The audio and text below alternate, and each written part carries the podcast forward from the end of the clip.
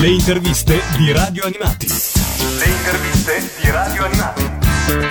Ciao a tutti, ben trovati qua su Radio Animati, appuntamento speciale un po' anche in vista di Lucca Comics and Games che fra pochi giorni inizierà. Eh, parliamo di sigle e qua con noi ho veramente il piacere e l'onore di avere un amico che di sigle ne ha fatte tante, perché ormai sono passati tanti anni da quando ha iniziato a fare sigle.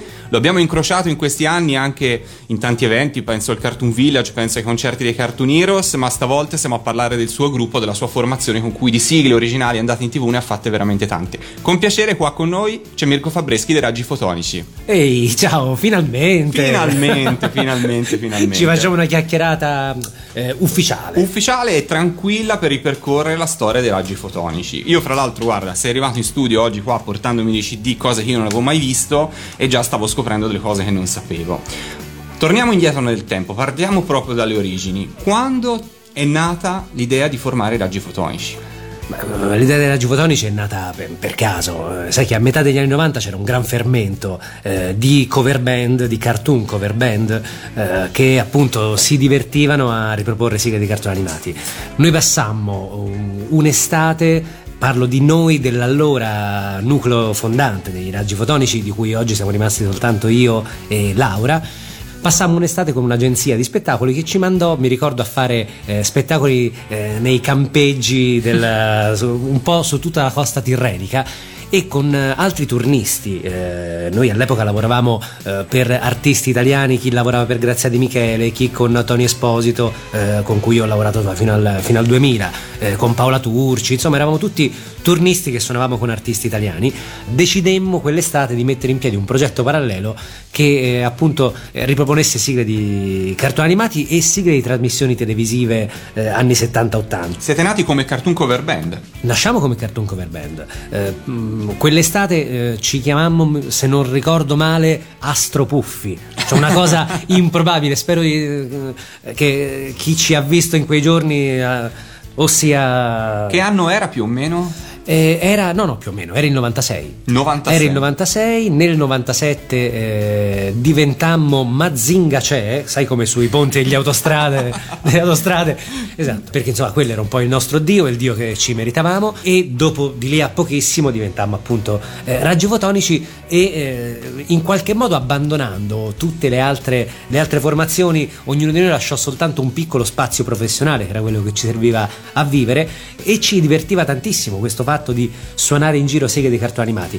Eravamo, devo dire, in pochi. C'erano i cialtroni animati già affermatissimi a Roma, gli amici di Roland a Torino, eh, appunto a Torino. Noi ci muovevamo tra, tra, tra Firenze, dove io all'epoca eh, avevo appena finito di abitare, perché ho fatto eh, lì tutto il percorso universitario, e Roma, dove invece lavoravo, e abbiamo iniziato appunto anche noi a suonare cover di cartoni animati, ma con il pallino della sigla originale. Cioè abbiamo sempre cercato in qualche modo di approcciarci alle sigle originali e di riuscire a realizzarle, e mi ricordo che andammo a bussare a, alle porte che erano in qualche modo a portata di mano per mm-hmm. noi che eravamo agli esordi allora, eh, che erano appunto le tv private.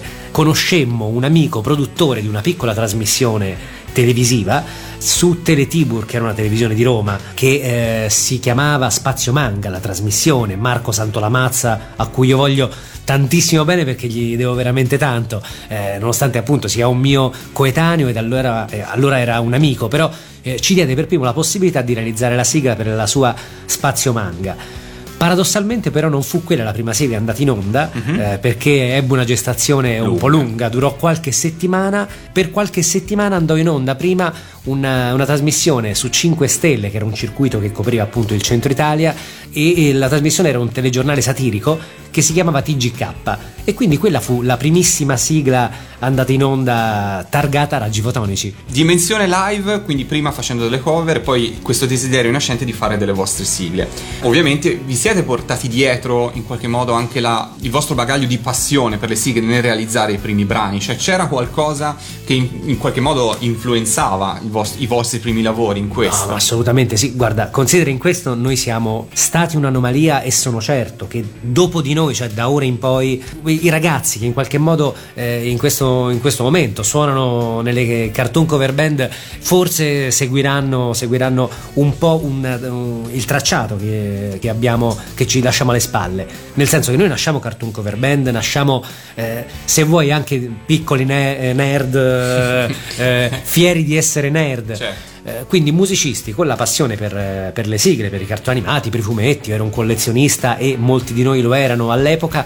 Eh, andavamo alle fiere dei cartoni animati e dei, dei fumetti, quindi andavamo a Lucca piuttosto che all'epoca eh, Expo Cartoon a Roma, e eh, speravamo eh, in qualche modo un giorno di poter suonare lì, perché era, lo vedevamo come un punto di arrivo piuttosto che avere una nostra piccola sigla in una piccola tivù privata. Eh, abbiamo inseguito quel sogno, ma veramente con lo spirito del nerd che vuole il suo momento di eh, riscatto in, in questo ambito. Quindi mh, siamo passati dall'essere eh, fruitori, dall'essere fandom, dall'essere quelli sotto il palco, dietro lo schermo, grazie appunto a questa passione che abbiamo usato come un cavallo di Troia, siamo passati poi a trasformarla in una professione. Quindi se oggi facciamo questo è assolutamente frutto di quella passione a cui facevi cenno prima, e siamo stati, credo, forse i primi a, a trasformarsi in qualche modo da piccoli fans sì, sì. a professionisti di settore, proprio grazie a questa, a questa spinta. Che impressione ci fu la prima volta che in televisione passò la vostra prima sigla? No, ma roba da, no, vi da, siete telefonati tipo ah, ecco oggi pomeriggio. No, ma che voi... telefonate? No, eravate tu, dav- tu, tutti a casa mia con il videoregistratore a, a premere rec per registrare la videocassetta che io ancora ho, che non vedo da, dal novantasette, ed è meglio così. e, e quindi no, fu una, fu una grande soddisfazione, e fu anche la spinta eh, per continuare. Probabilmente avremmo mollato prima o avremmo continuato ad essere una cartoon cover band se non avessimo visto per la prima volta eh, il nostro nome, la sigla T G K è cantata da... Quella cosa a noi ci ha eh, così tanto inorgoglito e motivato che abbiamo deciso che quella era la strada e non quella delle cover. Già firmata come Raggi Fotonici. Già firmata come Raggi Fotonici. E il nome Raggi Fotonici chi lo ha scelto? Perché proprio Raggi Fotonici? Dopo m- Mazinga c'è e... e gli Astro Puffi. Perché mettemmo veramente in un cappello sì. una, una ventina di nomi e andammo un po' a estrazione durante una cena ancora mitologica. No, il nome nacque tra gli altri, eh, ne proponemmo diversi, ma eh, cercammo dei nomi che in qualche modo eh, fossero un omaggio a quello che era il nostro background, quindi la nostra cultura eh, cartunesca. Eh, e Mazinga in qualche modo era il simbolo di una generazione, e quindi questi Raggi Fotonici erano un richiamo al, a quel mondo anni ottanta da cui noi culturalmente provenivamo. Poi dava l'idea in qualche modo eh, del, del mondo dei cartoni animati, perché Raggi Fotonici, a meno che tu non sia uno scienziato d'un, certo. o un medico, eh, quello ti fa venire in mente, quindi il mondo dei cartoni animati e le armi eh, del grande Mazinga. Eh, e poi a parte questo era un nome plurale, Eh, e, e nascendo come gruppo era importante che appunto fosse un nome plurale. Allora ascoltiamocela questa primissima sigla dei Raggi Fotonici, titolo esatto T G K? Eh, T G K, purtroppo per voi T G K. Ascoltiamocela.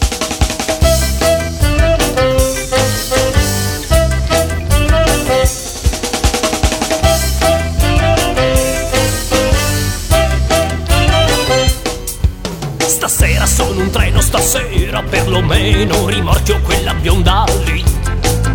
La fisso da due ore, il mio sguardo è micidiale, tanto che si avvicina e all'orecchio mi sussurra: permetti una domanda, è per il T G K, il più fantasmagorico T G. Permetti una domanda, è per il T G K, sistemati i capelli e guarda qui.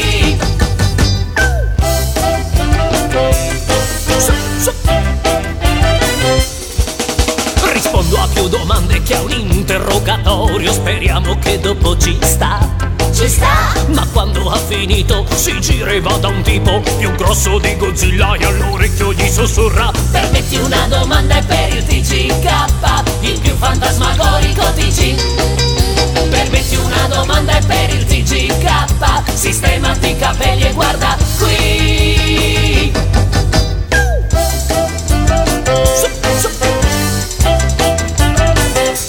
K K K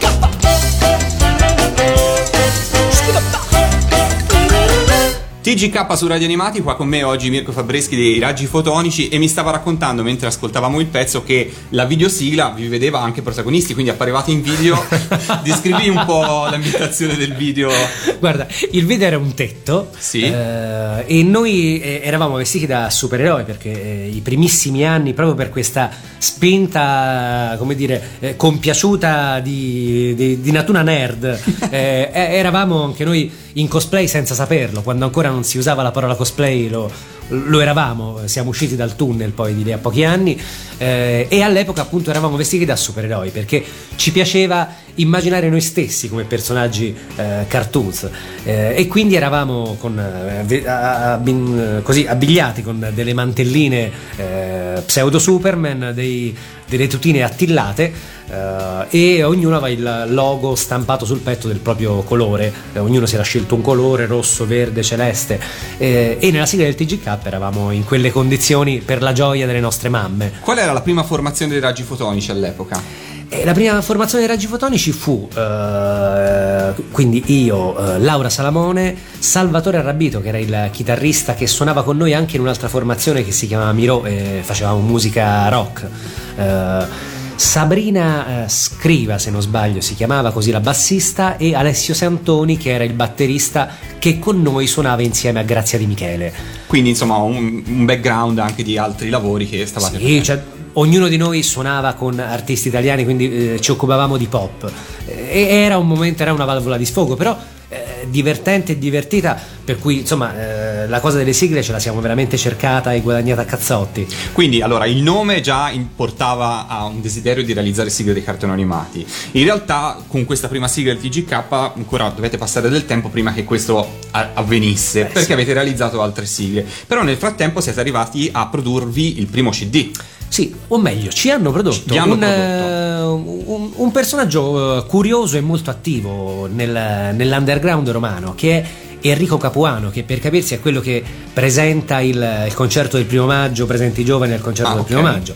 Uh, Enrico ci produsse il primo disco, si chiamava Supereroi, lui ci vide... Eh, ci vide live, eh, quindi noi con queste eh, tutine e questi mantellini eh, in qualche modo attirammo la sua attenzione. Enrico ci propose di produrre un C D di cover, eh, e noi gli controproponemmo di inserire però dei brani inediti. Fino allora le sigle che avevamo fatto erano eh, sigle di programmi a conduzioni, eh, a conduzione, e non c'era la sigla di un cartone animato.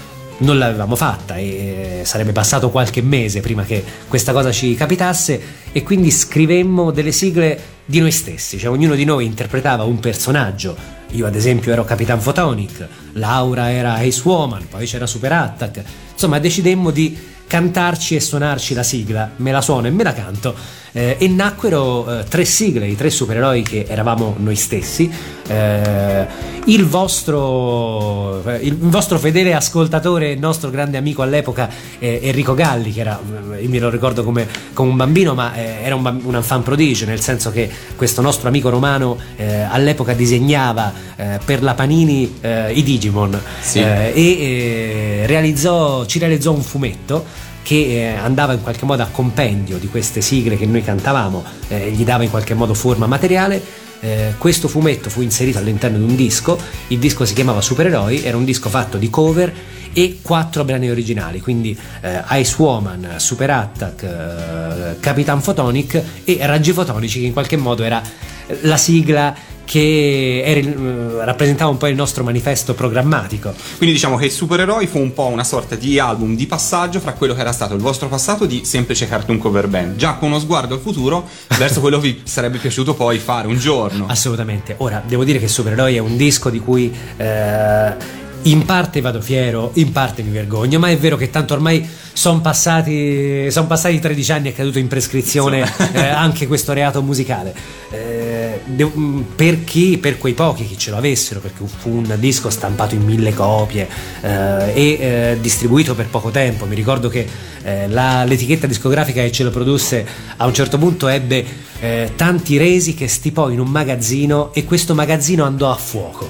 Cioè, per, per, perché così perché la legge di Murphy ci accompagna sempre, questo magazzino andò a fuoco, eh, e quei, quei pochi che possiedono questo C D eh, sapranno che questo, che questo C D era un C D eh, che poneva una provocazione, nel senso che eh, parliamo di un'epoca, eh, novantanove, a cavallo tra il novantanove e il duemila, eh, quando era molto in voga eh, il trash, il pulp, eh, eh, di lì a poco il Piotta avrebbe spopolato con Super Cafone, certo. eh, e in qualche modo noi volem- volemmo fare un, un omaggio al, al trash, eh, ponendo questa provocazione. Il disco si chiamava Supereroi, noi ci ponevamo come dei supereroi e in questo disco dicemmo: ok, in questo mondo senza più eroi allo sbando, eh, chiamiamo a raccolta i supereroi terrestri, quelli che il mondo in questo momento ha, gli eroi della terra, per salvare l'umanità con la musica, e chiamiamo, e chiamiamo appunto gli eroi che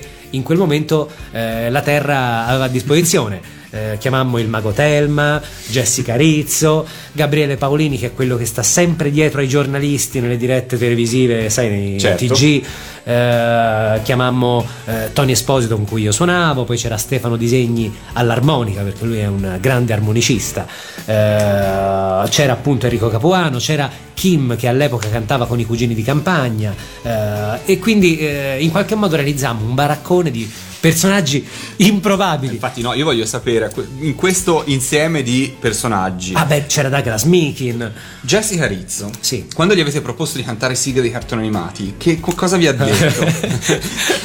Allora, devi sapere che noi avevamo un ufficio stampa in comune con Jessica Rizzo. Ah, ok. Eh, stesso target, direi. Stesso target. Stesso target. Era un personaggio poliedrico che si chiama Andrea Olimpi, che è un grande ufficio stampa, eh, così grande che, apro una parentesi e te la chiudo subito, considera che, eh, a prova di smentita, e eh, poi magari mi sbaglio, ma questa cosa Andrea Olimpi la ribadisce spesso, il termine cartoon band mm-hmm. non esisteva fino al duemila. Fu coniato da, eh, da Andrea Olimpi, dal nostro ufficio stampa dell'epoca, perché noi fu, fummo ingaggiati da eh, Uno Mattina poi per fare gli inviati in calzamaglia e mantellina eh, in alcuni servizi che riguardavano fumetti, cartoni animati, quindi andammo eh, a Lucca, Expo Cartoon, al Cartoon Sunday Bay a fare gli inviati. Eh, e Andrea Olimpi nei comunicati stampa ci definì appunto eh, cartoon band, e da allora è diventato di largo uso. Andrea Olimpi, il nostro ufficio stampa dell'epoca, era anche ufficio stampa di Jessica Rizzo, e ci disse: ma sapete che Jessica, prima di fare la pornostar, insieme al marito, a Marco, mm-hmm. eh, suo produttore, eh, suonava in un gruppo. Marco suonava la chitarra e lei cantava. Eh, no, non lo sapevamo. No. E allora, ma te lo sai che Jessica Ogni, prima degli spettacoli canta le canzoni dei cartoni animati per rilassarsi? Io, questa cosa ci, ci lasciò, cioè, stramazzammo al suolo, perché certo. Cioè, Jessica che cantava Le caprette ti fanno ciao, c'è solo questa visione prima di uno spettacolo hard, è una roba che ci lasciò tipo, beh sì, ma sì, tipo, tipo The Ring, capito, dentro l'armadio con la bocca tipo ah, urlo di Munch. Eh, però questa cosa fece sì che chiedemmo a Andrea: perché non ci fai da tramite e gli chiedi se un pomeriggio viene a farsi una cantata in studio? Noi stiamo registrando un disco, eh, c'è eh, il divino Telma, c'è eh, Douglas Mikin. E la invitò e lei venne venne e cantò diverse cose, poi eh, cioè diversi brani di cartoni animati, eh, così a cappella, mm-hmm. e ci chiede di scegliere. Eh, noi, secondo noi, la cosa più divertente era appunto quella di, di Heidi, Heidi.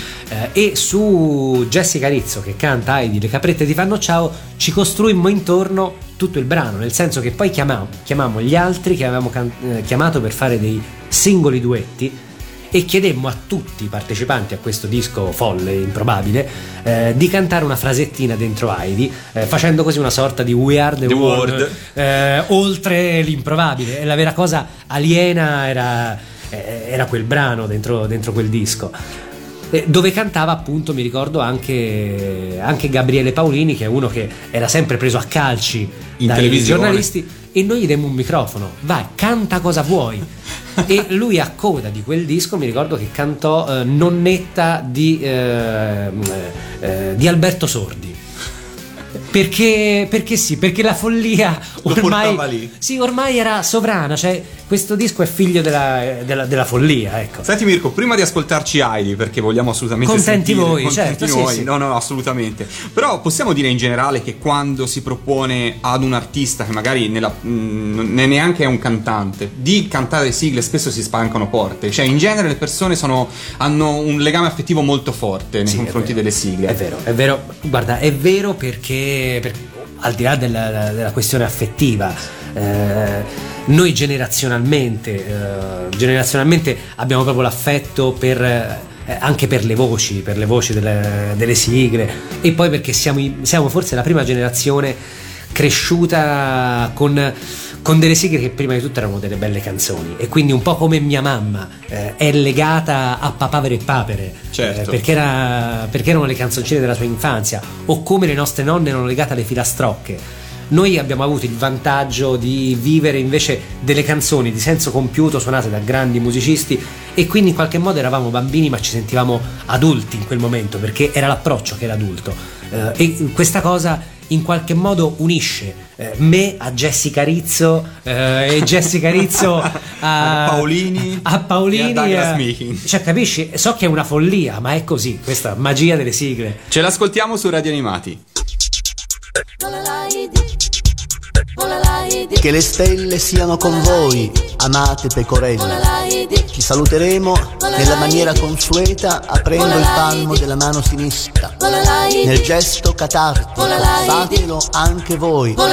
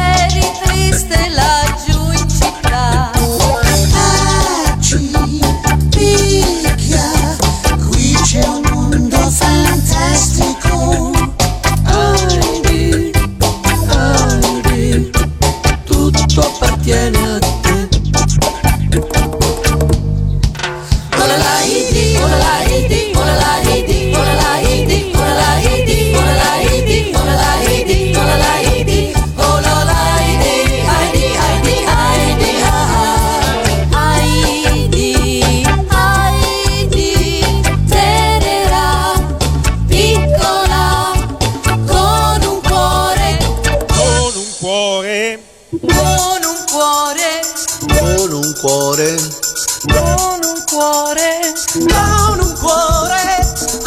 un cuore, con un cuore.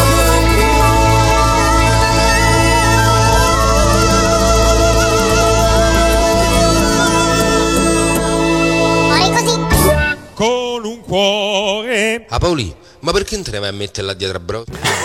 Riprendiamo la linea su Radio Animati, siamo sempre con Mirko Fabreschi. Questa versione di Aido dobbiamo farla sentire Elisabetta Viviani. Non so se hai mai avuto modo di fargliela sentire, però eh, no, eh, non so se la sua autostima eh, cresce no, è molto o decresce sport- è molto sportiva Elisabetta. Molto sportiva, no, questo a me piace tantissimo, questo finalino con uh, Kim dei Cugini di Campagna che cinguetta, è meraviglioso. Questo C D vi ha portato comunque fortuna, diciamo, ha avuto una gestazione un po' sfortunata, però è stato veramente l'inizio poi di qualcosa di che si è avvicinato sempre di più a quello che voi volevate raggiungere, ovvero sì, arrivare al mondo dei cartoni animati, alle sigle legate ai cartoni animati. Sì, con una, un mondo, un percorso un po' tortuoso, nel senso che questo C D eh, fu promosso, ci mandarono a fare promozione di questo C D a Uno Mattina, mm-hmm. eh, lì conobbi un autore con cui poi avrei lavorato negli anni a seguire eh, e che è stato un po' il mio ingresso nel mondo, nel mondo Rai, per cui Eh, ancora tuttora lavoro, che è Rodolfo Baldini. Rodolfo Baldini è uno degli autori storici eh, di Uno Mattina, ma Rodolfo Baldini ha una forte attinenza col mondo dei cartoni animati perché, per capirsi, lui è la voce, il doppiatore del primo Garfield, quindi del Garfield ante Fiorello, era l'uomo lupo di Carletto, il principe ah, dei okay. mostri, quindi in senso era un doppiatore, eh, attore che eh, in quegli anni era insieme a Badaloni e a Giurato eh, l'autore di Uno Mattina, eh, e ci propose in quella puntata dove noi andammo a presentare il C D Supereroi vestiti da idioti, eh, ci, propon- ci propose di fare gli idioti a pagamento, nel senso eh, s- di ingaggiarci eh, e per conto di Uno Mattina andare a fare gli inviati eh, in calzamaglie e mantellina nelle fiere del fumetto. Questo possiamo dirlo prima che facesse la stessa cosa Striscia la Notizia. È vero, Capitan, cioè, Ventosa, hai ragione, hai cioè, ragione. Alla fin fine, insomma, il... Beh, non ci avevo mai pensato, sì, è però, vero. Insomma... Sì, sì, eravamo scemi uguali. Okay. Diciamo lui un po' di più perché la Ventosa in testa non ce l'avevamo. In compenso... Io eh, all'epoca utilizzavo delle parrucche, mm-hmm. eh, una di queste era eh, rossa e nera, quindi una sorta di Crudele de Mon, però il ciuffo non era bianco ma eh, rosso, e quindi sì, non avevo la ventosa, ma mi ricordo che fui così cretino che invece di cambiarmi la parrucca continuamente iniziai a decolorarmi e tingermi i capelli di rosso, e questa cosa non mi fa onore perché, perché li bruciai in pochissimi anni, ma questa è un'altra storia, non parliamo di cose, queste sono cose di parrucchieri.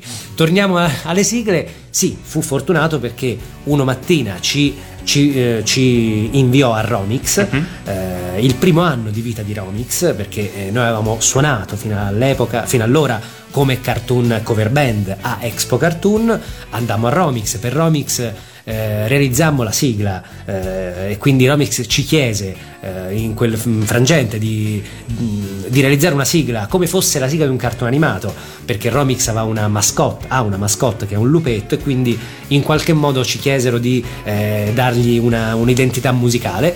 Lo facemmo. Per fare la sigla di Romics coinvolgemmo quella che a noi sembrava la sigla, eh, la, la voce, perdonami, eh, che più di ogni altra evoca il mondo dei cartoni animati, che è Fabrizio Mazzotta. Il solito Andrea Olimpi, nostro, eh, nostro ufficio stampa e il nostro manager, eh, eh, contattò Fabrizio Mazzotta, che nessuno di noi conosceva, e fu ingaggiato per fare la voce del lupetto Romics dentro la sigla di, di Romics. Sembra ieri, ma sono passati dodici anni, duemilauno se eh non sì, sbaglio. Eh, duemilauno e eh, Fabrizio Mazzotta fu in qualche modo il eh, tramite tra noi e il mondo delle sigle eh, televisive di cartoni animati, come dire, di serie A, quelle che poi mh, fino, a, fino a quel momento avevamo giocato, eh, eravamo così, eh, l'approccio era... Eh, dilettantesco in senso letterale, nel senso che ci, dile- ci divertivamo come dei cretini a fare i cretini. Eh, lì ci fu data una, un, un'occasione che fu sempre di divertimento, ma la prima eh, occasione, intanto grossa, quindi su Rai due, una sigla di un nostro cartone animato su Rai due, e eh, la prima esperienza che in qualche modo ci dilettò poco, cioè ci mise proprio tantissima ansia, perché era la sigla di Super Doll Rika-chan, che eh, ebbe buoni successi di ascolto all'epoca, perché andò in onda eh, in una fascia oraria, quella pomeridiana, quando ancora alle due aveva il pomeriggio, non alle cinque di mattina come no, alle cinque e mezza di pomeriggio, prima, se non sbaglio, prima dei Digimon e dopo lo spe- gli speciali di Sanremo, perché all'epoca la Panicucci conduceva degli speciali che anticipavano il Sanremo Giovani, e questa collocazione risultò fortunata e vincente per la serie, e poi perché eh, ci, così, ci, ci informammo su quello che era il cartone animato eh, su cui ci, ci accingevamo a cantare la sigla, e Super Doll Rika-chan è una sorta di Barbie in Giappone, cioè è la bambola che un po' tutte le bambine hanno e cui tutte, con cui tutte le bambine giocano. E quindi questa cosa ci riempì eh, anche la, la, la, eh, ci riempì il cuore, perché ci inorgogliva, ma ci riempì anche di ansie. Certo. E eh, soprattutto perché do- dovemmo realizzare quella sigla in pochissimi giorni, in due giorni, in quarantotto ore, perché inizialmente era stata commissionata la sigla a Viola Valentino, eh, la, insomma, l'interprete di Comprami, Comprami. Eh, non fu ritenuta per... Quindi fu fatto una, come avveniva anche negli anni settanta ottanta, fu fatta una sorta di gara fra sigle, cioè non fu... Ma assolutamente no. no Ma che siamo pazzi. Guarda, questo è un argomento che poi, se vuoi, toccheremo in seguito, quello delle gare. eh, No, fu commissionata come si usa in Rai, mm-hmm. dove non si fa nessuna gara, si commissiona e quella... ad un artista, e questo è. E questo è.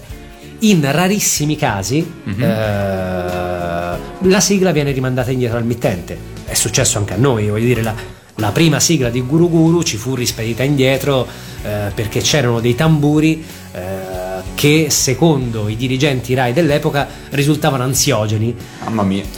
Perché eh, noi insomma eh, scoprimmo all'epoca, all'epoca di Super Doll Rika-chan, quando si instaurò questo rapporto di fiducia con Rai due, che la Rai ha una lista Eh, di eh, suoni e concetti sconsigliati, che non okay, sono vietati. vietati, sono sconsigliati. Eh, e questa cosa è agghiacciante. Ve l'avevano consegnata però dopo. Do- esatto, te li consegnano dopo. dopo. Ma come? Non sai che... La parola tabù. Eh. No, non lo sappiamo. E, insomma, Super Doll Rika-chan di eh, Viola Valentino fu ritenuta inadatta. Ma fammi capire, era la stessa canzone vostra cantata da lei? No, o no, una canzone completamente diversa? Okay. La canzone nostra era la eh, sigla giapponese mm-hmm. eh, con un testo italiano, perché la sigla originale con musica originale eh, fatta per Viola Valentino e cantata da Viola Valentino fu ritenuta inadeguata. Okay. Quindi eh, non piacque la musica, non piacque, per motivi che non sto a giudicare, eh, l'interpretazione della Valentino, e in quarantotto ore eh, arrivò una telefonata dove si diceva: voi lunedì si va in onda, è giovedì, sabato deve stare a Milano allo studio P V per montare audio su video. E mi ricordo che noi ci vedemmo in fretta e furia con Fabrizio Mazzotta e con Annalisa Vasselli, che è la funzionaria eh, Rai che cura le edizioni italiane a, a tutt'oggi, la nostra referente eh, anche oggi. Ci vedemmo e decidemmo appunto di usare la base giapponese, e questa cosa fu una fortuna perché è veramente un, un bel brano. Poi i giapponesi, come voi, tu mi insegni, certo, ci sanno fare. Eh, la realizzammo in una, in una notte, tant'è che te considera che andò in onda questa versione dove a un certo punto eh, Laura, che canta, è la voce solista di questa sigla, a un certo punto sbadiglia e ce ne siamo accorti dopo. Cioè noi che... Non so se capita anche a te, no? Fai una diretta, certo, eh, o registri qualcosa per la radio, sai che c'è un, un, un, un intoppo, che hai detto una parola male, eh, non la sente nessuno, ma quando tu ti risenti lo sai che lì c'è. Ecco, noi quello sbadiglio, per esempio, è una cosa che... Però mi, ricordo, guarda, rimasta... mi colpisce una cosa di questo tuo racconto, che in questa vostra prima sigla di un cartone animato io ci ritrovo elementi I che mi hanno raccontato altri colleghi. Me l'ha raccontato Vince Tempera, me l'ha raccontato Riccardo Zara. Ci sono in un sacco di sigle sbaglio, imperfezioni. Quindi, cioè, alla fin fine eh, eravate già entrati proprio nel mood giusto delle sigle. Perché tempi di consegna breve, sì, chiunque, ok. Capitan Harlock, sigla in Rai che rischiò la censura, anzi credo che in parte sia stata addirittura riscritta, perché sì, c'era addirittura apologia di fascismo, il pirata, certo, nero, certo. Quindi in qualche modo voi con la prima avevate già toccato i tre a- aspetti a- eh? Attenzione, guarda, te ne do un, uno ulteriore. ehm, non la canta io ovviamente, perché eh, esistono delle regole non scritte nelle sigle dei cartoni animati, che sono eh, quelle che così io chiamo un po' le regole empatiche, quelle per cui eh, intanto si considera, poi ora non stiamo a questionare, certo, in questo momento se è giusto o sbagliato, ma il mercato di riferimento dei, cart- dei cartoni animati e delle sigle sono i bambini. Quindi il funzionario eh, Rai nel nostro caso eh, ha questa regola non scritta per cui il bambino tende ad immedesimarsi eh, nel, eh, nel cantante della sigla, che in qualche modo, in una sorta di processo di transfert, diventa l'eroe. Quindi eh, non è... Eh, non è Tadini che canta Uforobò, ma è Actarus, Actarus che sta cantando in quel momento. E io bambino eh, sto sentendo Actarus che canta, eh, non a caso si chiama, eh, esatto, non Tadini così si chiamava e così si, si presentò così.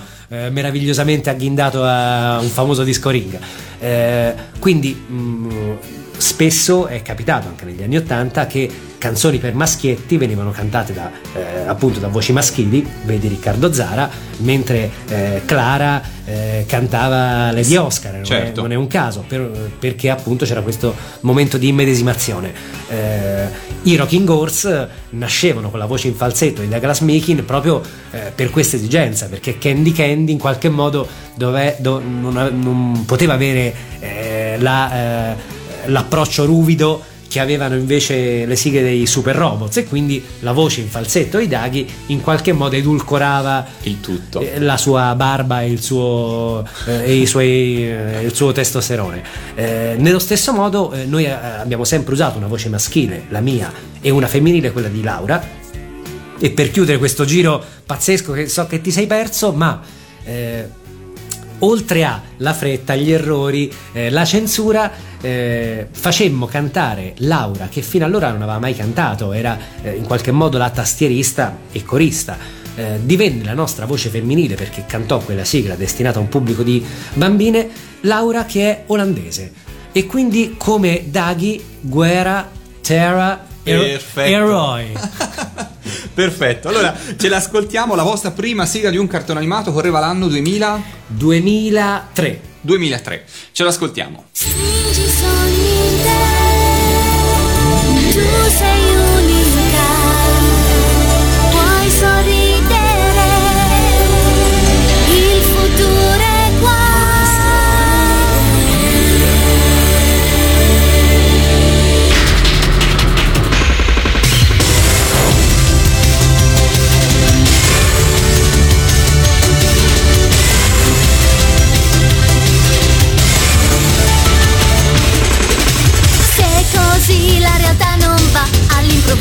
Tu lo saprai, che principessa diventerai, sarà un buon giorno fantastico. Parla con le stelle, sono lassù, chiedi cosa mai ti accadrà. C'è un mondo magico che aspetta te, là nel regno delle bambole. Rika-chan, stringi sogni, conoscerai la tua storia, luce che poi ti avvolge in una.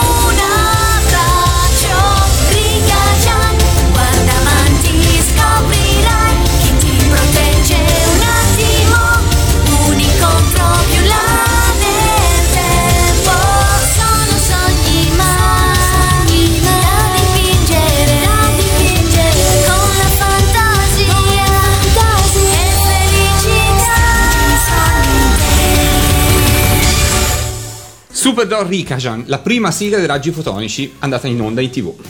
Andata in onda, sì, no, in TV, TV nazionale, nazionale, nazionale, nazionale. Certo, però no, cartone animato su T V locali non avete mai fatto, sempre mai, televisione. Sempre a condizione. Quindi cartone sì, animato sulla prima T V. Sigla di cartone animato. Eh, possiamo dirlo.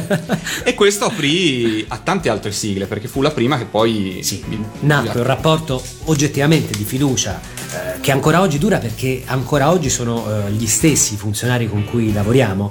Uh, con, con la Rai, con Rai due prima uh, e poi quando nacque il satellite appunto con Rai Yo-Yo e eh, Rai Gulp. uh, Super Doll Rika-chan fu, fu la prima, ma ne seguirono altre appunto, poi eh, mi, mi pare che quella successivamente dopo fu Guru Guru, uh-huh. uh, che ebbe anche questa una gestazione eh, lunga, perché eh, facemmo mi pare quattro provini. Allora il primo andammo a colpo sicuro, provino meraviglioso, Guru Guru il batticuore della magia. Noi ci immaginammo questo cuore che batteva e pulsava eh, al ritmo dei tamburi, perché è un cartone animato fantasy, e quindi su questo ci costruimmo un ritornello un po' medievaleggiante.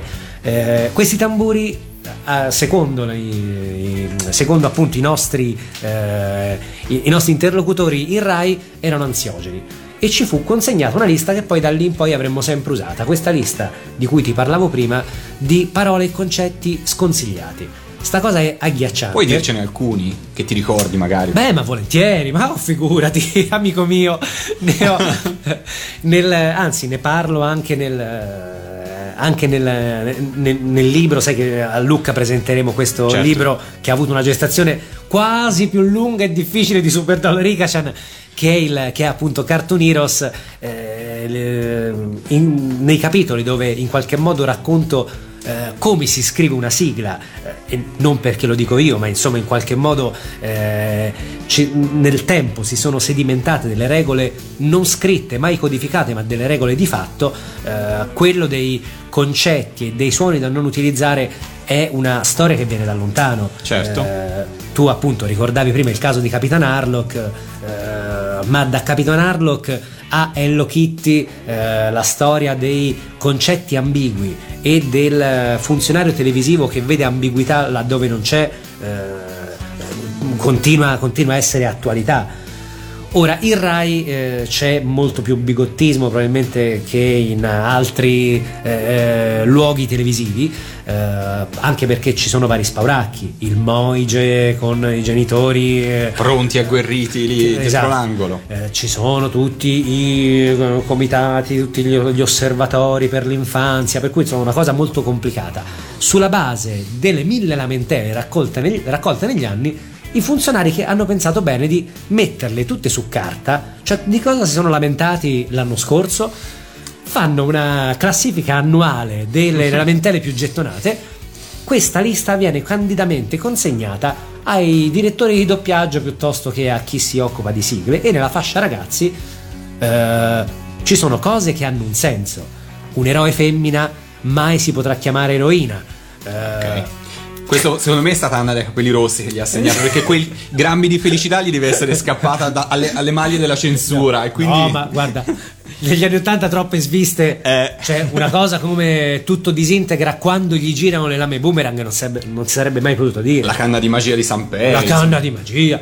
Ti dico, ti dico solo questa. Eh, io e Fabrizio Mazzotta, rispettivamente eh, seduti eh, alla destra e alla sinistra della funzionaria Rai nel suo ufficio, consegniamo la sigla, eh, quindi il definitivo di Super Gals, Ragazzi alla moda, un cartone animato eh, che nasce già svantaggiato in partenza, nel senso che eh, la Rai acquista, come fa eh, solitamente qualunque televisione, dei prodotti a pacchetto, quindi compra da una stessa casa di produzione tanti, per cui vuoi questa serie che è la serie di punta, però mi ci compri anche insieme questi altri due prodotti. Come era successo a Capitan Futuro tanti anni fa. Assolutamente. No, ma questa è storia antica. Vedi? Una volta che l'hai comprato, poi lo mandi in onda, perché è un costo comprarlo, certo. farlo doppiare, eh, farla, eh, quindi tutta l'edizione italiana.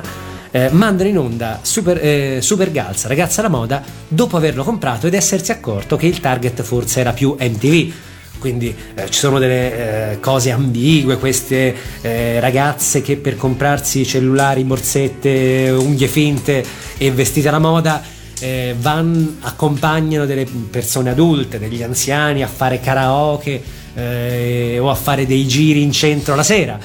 Il giorno dopo, taglio pazzesco proprio con le forbici della puntata, giorno dopo ragazza con il cellulare e dialogo adattato un po' alla bene e meglio. Che fortuna che ieri ho incontrato mio nonno che mi ha regalato cellulare, nonno che poi non vedi più per duecentonovanta puntate. Quindi arriviamo a, a scrivere la sigla di Super Gals, Ragazza alla moda, eh, tremando, perché sapevamo che era un cartone animato eh, censuratissimo, che aveva avuto mille problemi proprio di adattamento in questo senso. Arriviamo belli casti e scriviamo un testo meraviglioso.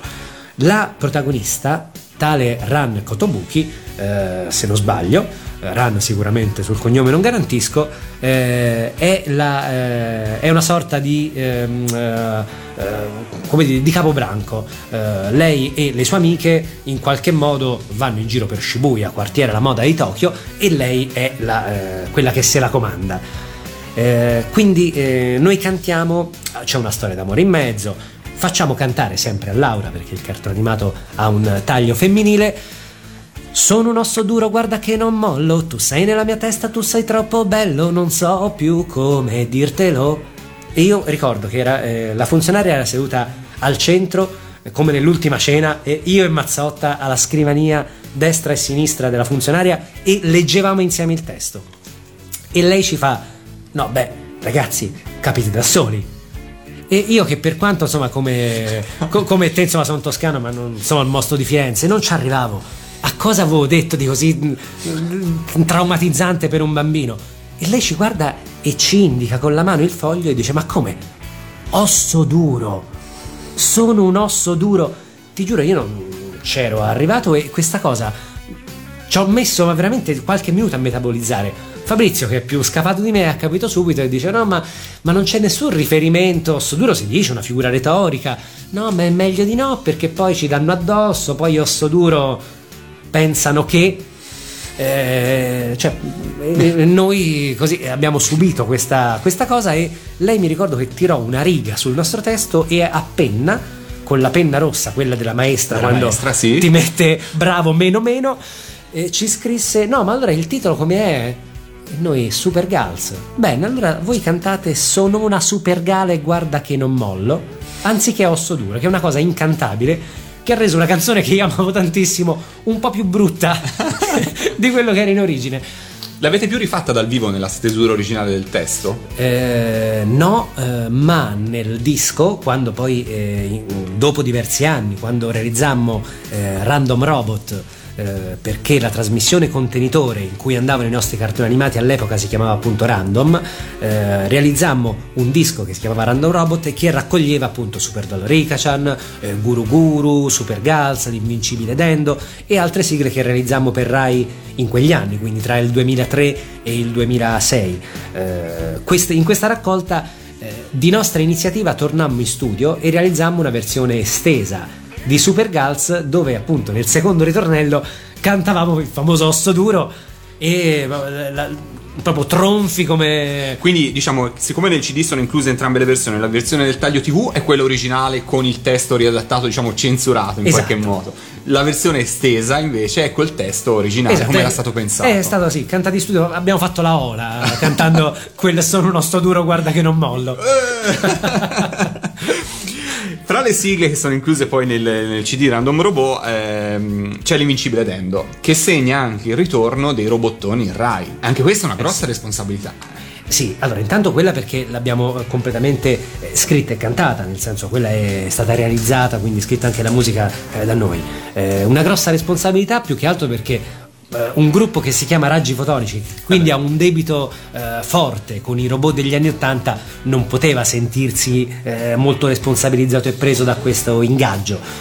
E, però appunto io mi ricordo che la prima idea che, che mi balenò per la testa era quella di omaggiare in qualche modo eh, quella eh, tutta quella, quella fascia e quel mondo di robot. Eh, e eh, alzai il telefono e chiamai l'inossidabile Douglas Mikin, che in quegli anni devo dire non ci ha mai abbandonato, perché dalle, dal disco Supereroi del, quindi dal novantanove è sempre stato un po' una costante, un amico eh, che ci ha fatto da coristi quando, eh, quando mai ci saremmo immaginati che un professionista come certo. lui sarebbe venuto in studio a fare il corista, lui a dei ragazzini come eravamo noi. Ha partecipato ai nostri concerti eh, decine e decine di volte. In quell'occasione fu appunto eh, ingaggiato come corista e lanciatore di armi in omaggio agli anni ottanta, perché in qualche modo questa opportunità che Rai due ci dava eh, era però anche figlia del nostro retaggio culturale e della nostra passione per quel mondo, il mondo da cui venivamo, e quindi abbiamo in qualche modo eh, voluto creare questo trade union. E poi avete finalmente tolto una soddisfazione a Daghi e passarono la sua sigla in Rai, perché se non sbaglio lui non ha nel suo repertorio no, una no, sigla. No, no. C'era andato vicinissimo con l'Isola del Tesoro, ma poi gli fu soffiata da Lino Toffolo, quindi insomma era anche un momento di riscatto. No, per è vero, lui. Sempre... lui l'ha detto Gagliardo. Dice, quando gliel'avete proposto lui avrà detto... Uh, Gagliardo! Beh, e lì c'è, ci fu il famoso... stava il famoso siparietto, cioè famoso perché so che in molti, in molti lo ricordano, perché l'ho raccontato in molti live, ogni volta che c'è Daghi, forse anche al Cartoon Village l'ho ricordato, perché per me quello è l'immagine che io ho di Daghi, nonostante lo conoscevo da anni. Mm-hmm.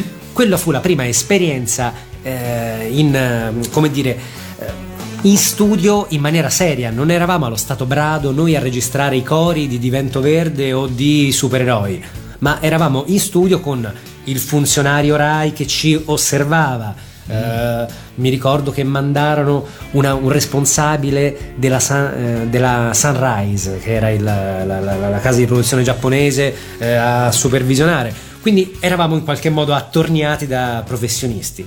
E eh, Daghi continuava a cantare eh, t- Terra eh, ero- ah no, cantava Eroi mm. Eroi invece di Eroe.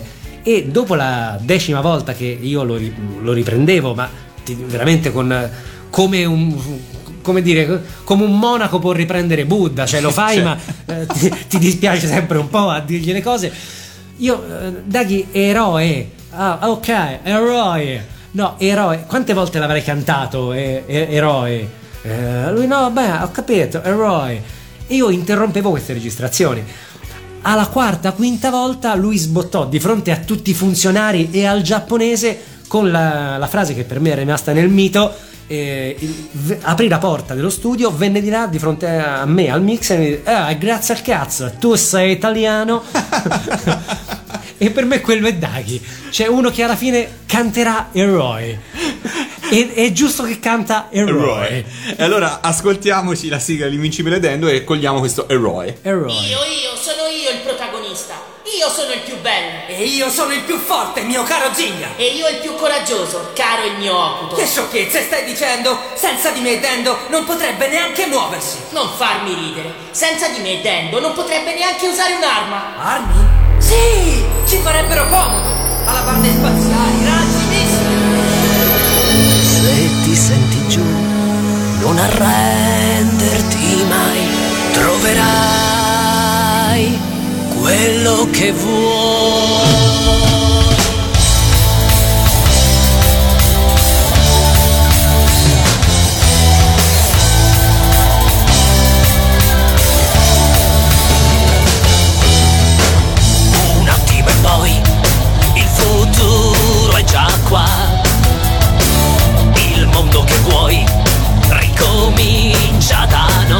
Solo se, solo se lo vuoi.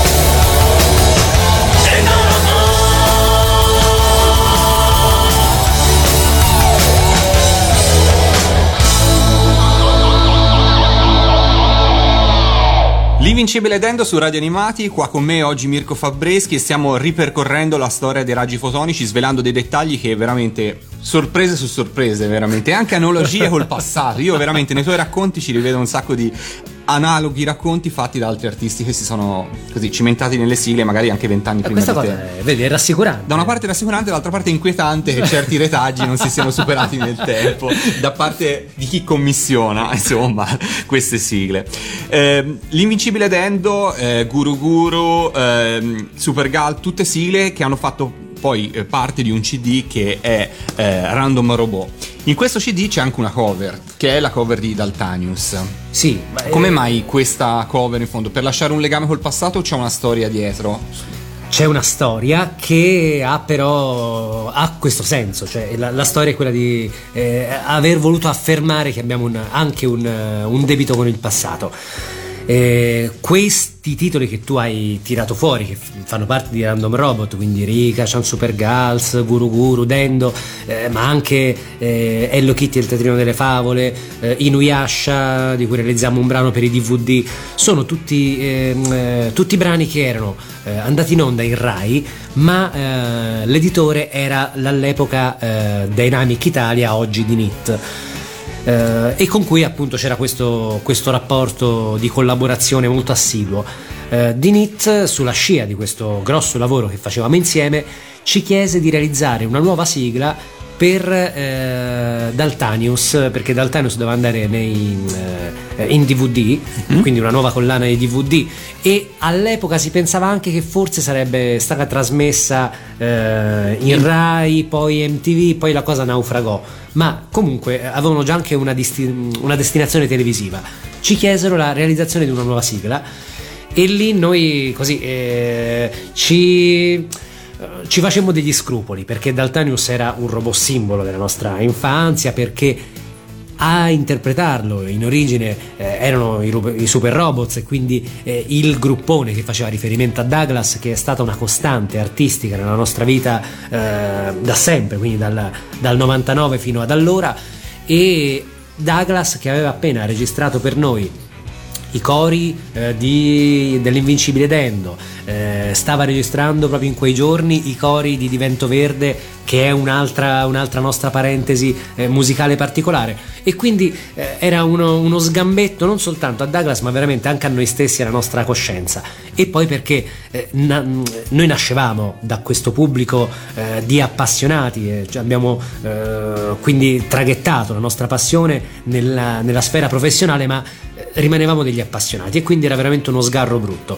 Decidemmo di realizzare una cover, eh, quindi un po' più rock, riattualizzandola, ma in duetto con, con Douglas e con Dave Sumner eh, alla chitarra, e ne facemmo una versione anche live, che poi andò nei contenuti speciali dei D V D di Daltanius eh, a Montichiari, provincia di Brescia, eh, nel contesto di un festival. Lo prendemmo a pretesto per fare anche un video, un video live, e quella cover eh, in qualche modo eh, ci fece notare Daghi un giorno che eh, lui la vedeva anche come un piccolo passaggio di testimone eh, dai Super Robot ai Raggi Fotonici. A noi questa cosa eh, ci ha sempre toccato così tanto, quando lui ci disse questa cosa nel suo eh, italiano Che, che, che zoppicava, però non zoppicava il concetto, e a me, mi, eh, a me, a me insomma riempì molto d'orgoglio, tanto che quando realizzammo il C D di Random Robot eh, spinsi molto perché fosse inserito come, eh, come traccia bonus eh, all'interno del, della lista. E quindi in questo modo ci hai raccontato che insomma non c'era semplicemente un omaggiare eh, il, il vostro passato, quanto anche il vostro presente e questa vostra amicizia con Dario. Assolutamente, assolutamente. Ascoltiamocela su Radio Animati. Uffa, che noia! Sono stufo di scorazzare sempre su questo maialino. Anch'io voglio pilotare un robot gigantesco, forte, forte come Daltanius. We'll be right back.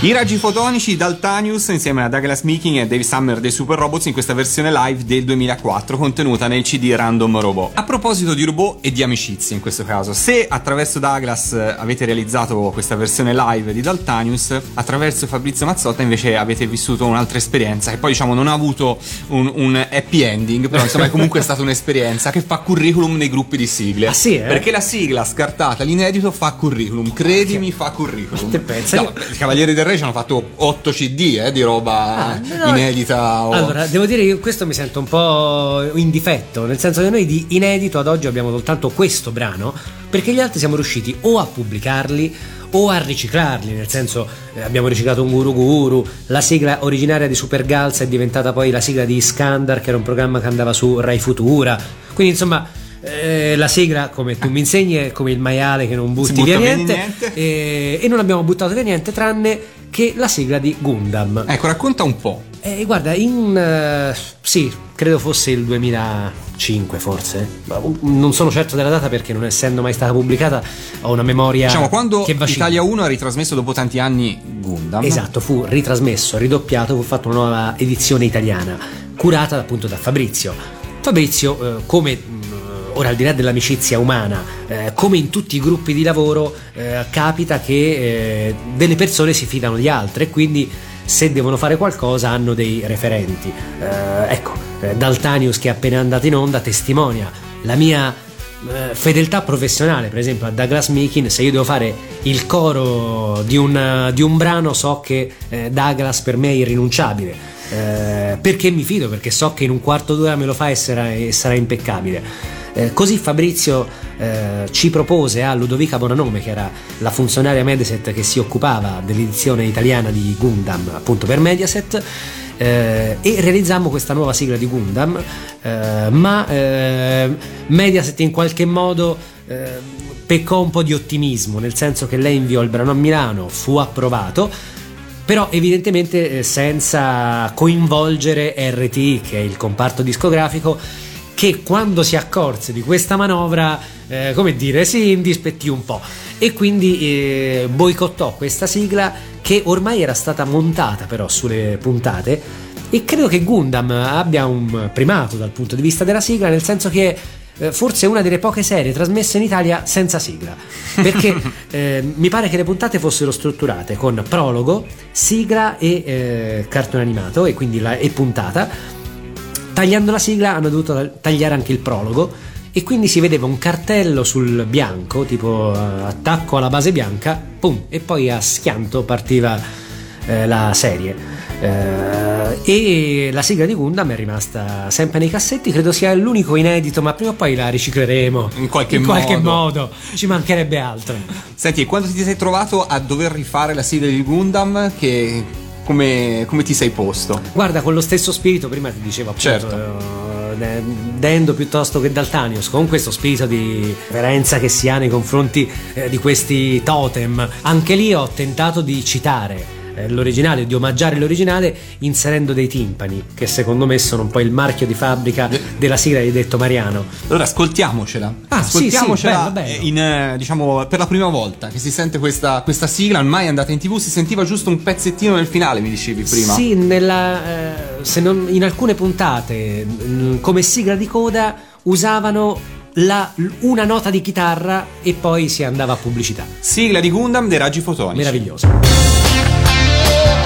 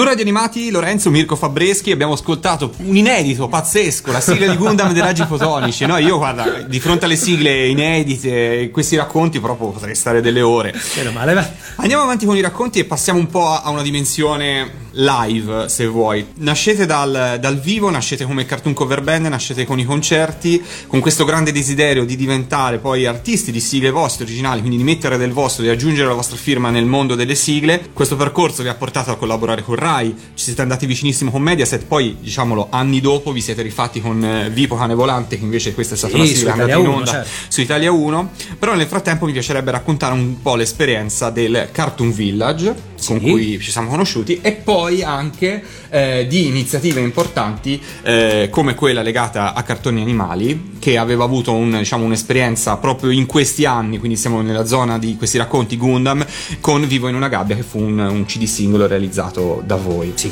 Partiamo dal Cartoon Village. Allora, il Cartoon Village è un'esperienza recente, quindi diciamo che rispetto ai racconti appunto di, di Gundam e dei nostri esordi eh, in Rai eh, facciamo veramente un salto di diversi anni. Mi pare fosse il duemilaotto eh, quando fui contattato da, eh, da un comitato di ragazzi che aveva vinto un bando europeo per realizzare un festival tematico, facendo leva sul, sul campanilismo, nel senso che erano toscani come me, eh, erano tutti ragazzi del Monte Amiata e quindi della, eh, della provincia di Siena, della, della provincia senese del Monte Amiata. Eh, mi chiamano e mi cercano di coinvolgermi inizialmente come artista, quindi eh, mi avevano proposto di collaborare eh, portando un paio di spettacoli nostri, eh, e quindi eh, nostri, parlo, noi come Raggi Fotonici, oltre ai nostri live avevamo un Eh, un progetto, un, uno spettacolo che si chiama Gente di Cartunia, che è uno spettacolo che portiamo in giro per, per tutta l'Italia dal duemilasei eh, ininterrottamente, perché ancora, ancora oggi Gente di Cartunia è attivo, eh, e mh, Gente di Cartunia eh, dal, dalla, dall'esperienza dello spettacolo è diventata anche diven, diventò l'anno seguente, quindi nel duemilasette, un'associazione prima e un albo professionale poi, nel senso che tutti gli ospiti che in due anni eh, partecipavano a Gente di Cartunia, che è un, una sorta di talk show, mm-hmm, che rappresenta il mondo dei cartoni animati attraverso eh, una ideale catena di produzione, quindi eh, sullo stesso palco noi ospitiamo eh, disegnatori, eh, doppiatori, eh, fumettisti, registi e cantanti di sigle, quindi chi serve idealmente eh, tutte le mani e le teste che idealmente servono per dar vita a un prodotto d'animazione. Eh, queste persone sul palco mh, fanno delle performance estemporanee, quindi il disegnatore disegna, il doppiatore eh, fa le sue voci più celebri, il cantante di sigle canta, e poi tutti insieme, utilizzando le professionalità che sono sul palco e eh, gli input che arrivano dal pubblico, si tenta di realizzare un vero e proprio cartone animato di pochi minuti eh, sul palco in maniera estemporanea. Questa esperienza ha fatto sì che eh, in due anni transitassero su, uh, sul palco dei, di Gente di Cartunia eh, decine e decine di eh, professionisti eh, importanti di questo settore. Ci siamo riuniti in, in un'associazione che ha iniziato a produrre mostre, eh, a produrre eh, laboratori, eh, matinée per le scuole, altri spettacoli. E eh, l'esperienza di Gente di Cartunia come associazione, e quindi come anche associazione che produceva dei propri spettacoli, eh, è stata inglobata da Cartoon Village, eh, e il primo anno, nel duemilaotto, è diventata il programma del Cartoon Village. Abbiamo messo, abbiamo fatto una sorta di the best of, tutto quello che era il meglio di Gente di Cartunia è stato in qualche modo eh, il materiale che ha riempito questo contenitore vuoto. Uh, e Cartoon Village eh, però eh, ovviamente, posto che eh, nasceva poi dalla, anche dalla, dalle mie mani che, di, come direttore artistico, si è un po' sbilanciato il primo anno sulla musica, perché era la cosa che avevo più, eh, più vicina a me, vicino, certo. eh, Il fatto che fosse sbilanciato sulla musica ha coinvolto voi di Radio Animati eh, in maniera così eh, naturale. Eh, dal secondo anno abbiamo tentato di equilibrare un po', quindi anche con spettacoli di vignettisti, aumentando la parte delle mostre, incontri sul doppiaggio, e Cartoon Village è diventata un'esperienza eh, importante, perché eh, a differenza delle moltissime fiere che esistono in giro per l'Italia, per l'Italia ad oggi, eh, il Cartoon Village è un luogo aperto che non ha un ingresso vero e proprio, cioè è un paese che per tre giorni, quattro giorni si trasforma in, eh, in un grande palcoscenico, in, un grande, eh, in una grande realtà alternativa che è quella dell'animazione, del fumetto. Eh, e c'è il fascino, eh, il fascino ancora un po', se vuoi, anche mh, non so come dire, anche un po' bambinesco, fanciullesco, no? Di andare al bar e accanto a sé avere Clara Serina che prende il caffè, piuttosto che sedersi al ristorante e hai eh, il maestro Serpieri che certo. ti disegna Druna sul tovagliolo. Uh, e tutto questo senza pagare un biglietto di ingresso, senza entrare in un padiglione, tra l'altro con un, con un village che proprio in quei giorni si trasforma, perché mi ricordo l'elezione del sindaco, certo. le strade che cambiano nome, prendono il nome di famosi supereroi, insomma succede un po' di tutto, quindi ah. è veramente una dimensione molto aperta, questo assolutamente è vero. È, una, è, un, è l'esperienza Cartoon Village, è un'esperienza che eh, intendo ora, al di là appunto di, diciamo, di, si è presa una pausa Fotonici. Quest'anno però possiamo presa... dirlo che non è un capitolo chiuso, insomma. No, duemilatredici vedrà insomma un Cartoon Village rigenerato eh, tornare tornare anzi tra l'altro anche con contenuti nuovi, perché posto che si è presa una pausa ora ha al doppio dei contenuti da proporre. Esatto. E, Cartoon Village, Associazione Gente di Cartunia, Associazione Gente di Cartunia, quindi esperienza non solo verso le sigle, quindi contaminazione fra aspetti diversi, ma anche qui poi viene sfociato tutto anche in un lavoro discografico. Sì, eh, nel duemilasette se non sbaglio eh, Gente di Cartunia diventa anche un C D, mm-hmm. eh, che è un, un C D molto strano, appunto un C D fatto di collaborazioni. C'è un libretto interno eh, con dei disegnatori, dei fumettisti che ci hanno illustrato il libretto interno, quindi Federica Salfo che è eh, una disegnatrice Disney, Giorgio Pontrelli, Passepartout che è il vignettista del Messaggero, eh, Mauro Talarico, Yoshiko Watanabe che insomma è stata l'assistente di, di Tezuka eh, per Kimba e il Leone Bianco, la principessa Zaffiro, Zaffiro quindi certo. eh, molti fumettisti eh, hanno riempito il libretto interno. Uh, ci sono delle canzoni inedite.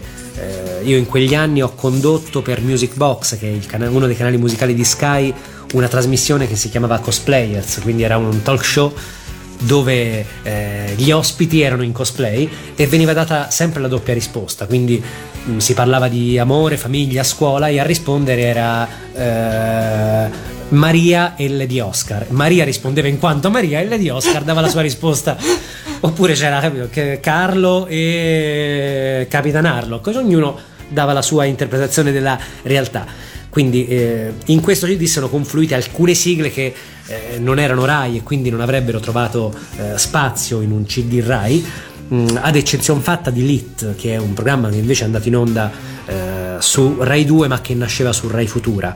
Eh, per il resto appunto c'erano Iskandar, Lit, eh, Indosso Maschere che era appunto la sigla di, eh, di Cosplayers, Gente di Cartunia che era la sigla di Gente di Cartunia e poi alcune cover, eh, quindi il solito omaggio agli anni ottanta che in ogni disco nostro non può mancare, però eh, cover cantati in duetto non tanto con l'interprete originale quanto con il doppiatore eh, che doppiava il personaggio principale, e quindi ci sono sigle come Gigi la Trottola cantata in duetto con Gigi, o L'Uomo Tigre cantato in duetto con mister X e... Pollon con Fabrizio Mazzotta. Sai che lo abbiamo torturato a Catania ad Etna Comics, no, chiedendogli di riportare dal, sul palco e di rifare Pollon perché ci piace tantissimo quella versione. Sì, vi piace tantissimo. Lui non perché... era molto convinto, te lo dico. Noi ci abbiamo provato ma lui non era molto convinto di riportarla sul palco. Guarda, Fabrizio è bravo, è un... c'ha tutti i pregi del mondo. Il tempo, diciamo, è il suo grande nemico. e, e quindi lui canta, ma andrebbe preso largo, sai come la, certo. alla corrida quando il maestro prega a Dio rincorreva quelli che cantavano, ecco, se mh, tornasse in vita al maestro prega a Dio forse Mazzotta ce potrebbe la potrebbe fare, fare ce la potrebbe fare.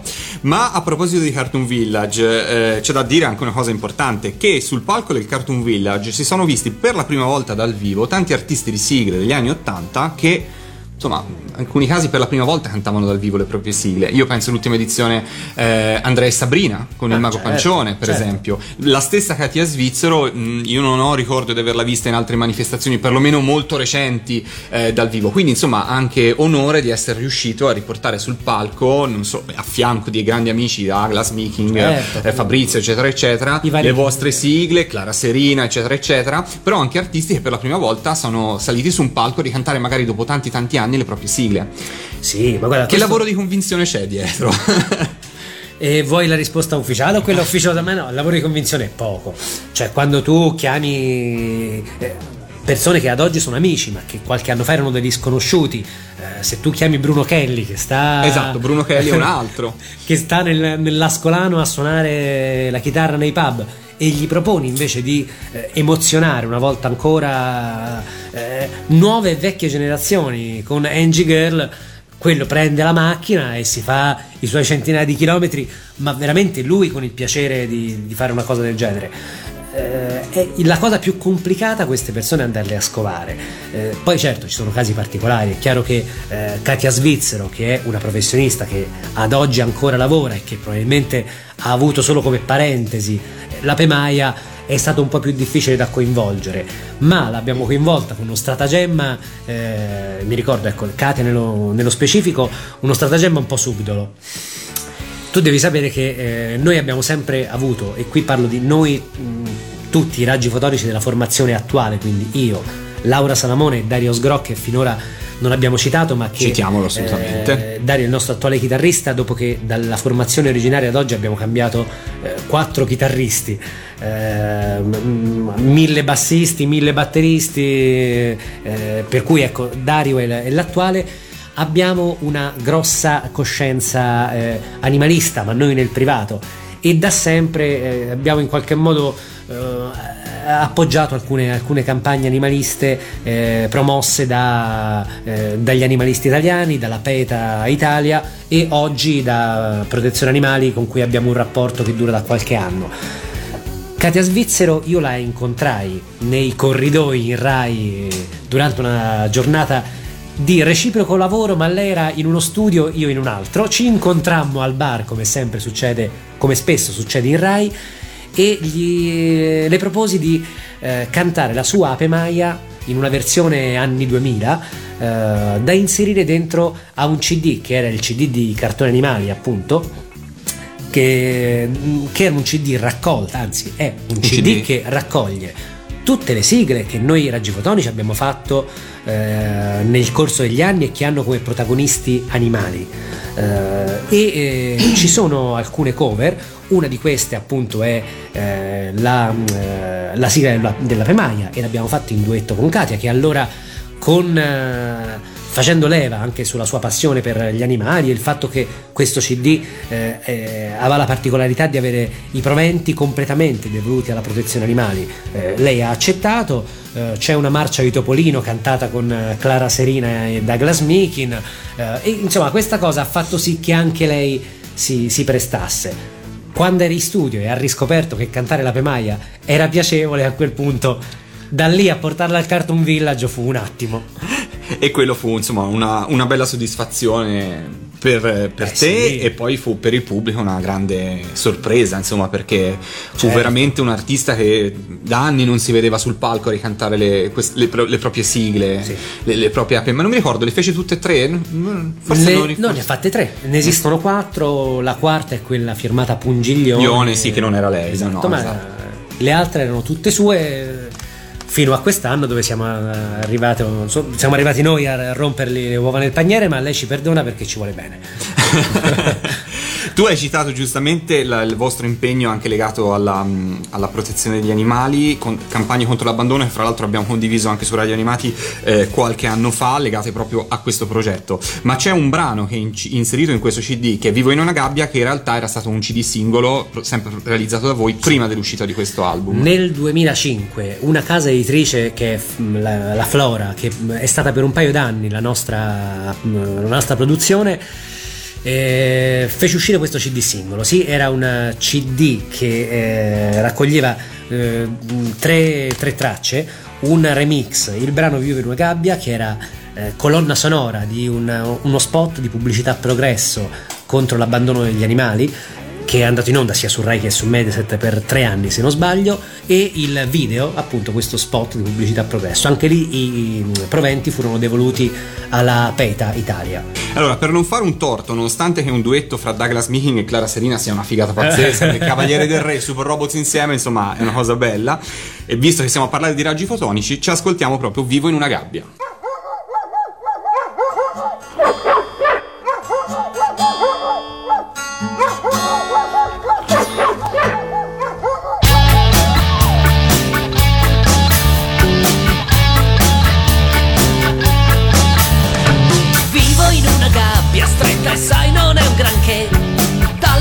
Estate, il mio padrone era stufo di me.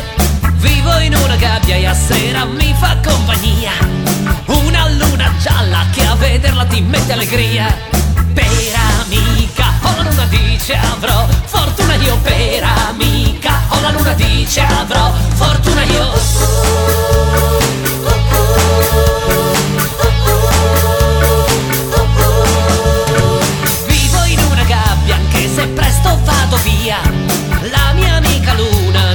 Oggi tu arriverai, vivo in una gabbia e tutto intorno è un gran via vai.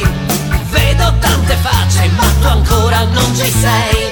Forse sei nel traffico, forse sei un po' timido. Tardi per il traffico, aspetto, fai con comodo.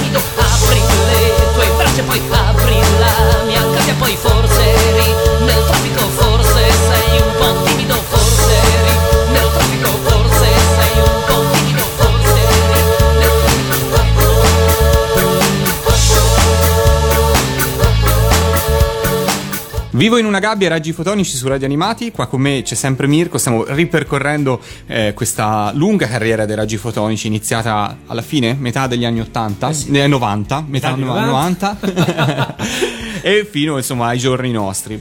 Eh, c'è un progetto che diciamo è partito ormai due o tre anni fa, che ha avuto anche un risvolto discografico e poi insomma avrà altre evoluzioni che poi ci dirai, che è quello dei Cartoon Heroes, che in parte da te in quanto raggi fotonici, ma che poi ha coinvolto tanti amici. Insomma, forse è un po' il, come dire, il lavoro di tanti anni di collaborazione. Sì, sì. Ok. Eh, sì, credo che la caratteristica del, del nostro percorso artistico eh, è, è proprio la collaborazione, cioè l'essere un una realtà crossover, come direbbero i giovani, eh, da sempre, eh, perché eh, mentre una volta eh, mentre i professionisti delle, delle sigle che io ascoltavo quando ero bambino eh, erano appunto dei professionisti ingaggiati da un comparto discografico che eh, li ingaggiava, eh, oggi non funziona più così. Prima stavamo dicendo appunto che eh, non si fanno neanche più le gare, le gare d'appalto, ma viene direttamente commissionato eh,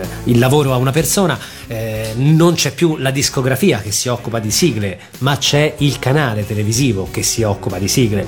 Eh, poi c'è la microanomalia di Mediaset che ha un suo comparto discografico, ma eh, sostanzialmente è sempre il canale che eh, ingaggia eh, l'artista e ha la decisione ultima sulla, sulla sigla. Questa cosa ha fatto sì che eh, riuscire a fare questo lavoro oggi, per noi, per la nostra esperienza e credo anche per chi la volesse fare domani, eh, ha un, un percorso che passa necessariamente attraverso eh, delle collaborazioni anche di altro tipo, certo.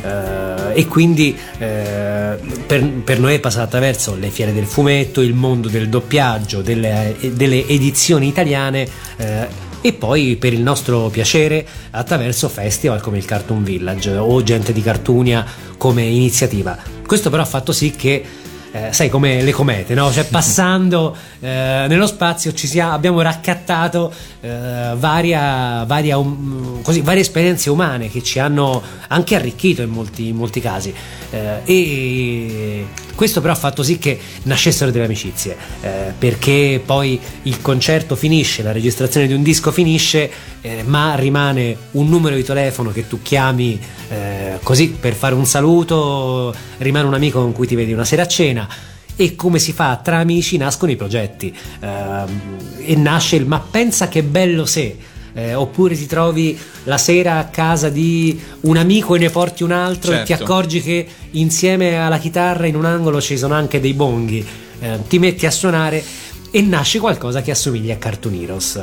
Eh, io ricordo una volta abbiamo improvvisato una, una session eh, insieme a Douglas, c'era Clara, c'era Roberta Frighi, che io ho coinvolto più volte come eh, corista al, al Cartoon Village, c'era Arnaldo Capocchia, batterista dei Super Robots, eh, che suonicchiava su delle tavole mentre noi cantavamo. Da quell'esperienza mi ricordo che a, alla fine di una canzone dicemmo: ma perché questa cosa non la facciamo in maniera organizzata? Uh, e posto che ormai l'avevo detto, mi presi anche la briga di eh, riuscire a fare da, da, da collante di questo, di questo progetto, con un risultato sorprendente, perché certo. Nel giro di un anno abbiamo messo in piedi eh, un collettivo musicale, quindi un, un circuito di persone che hanno aderito al progetto Cartoon Heroes e che di volta in volta decidono di far parte di questo super gruppo.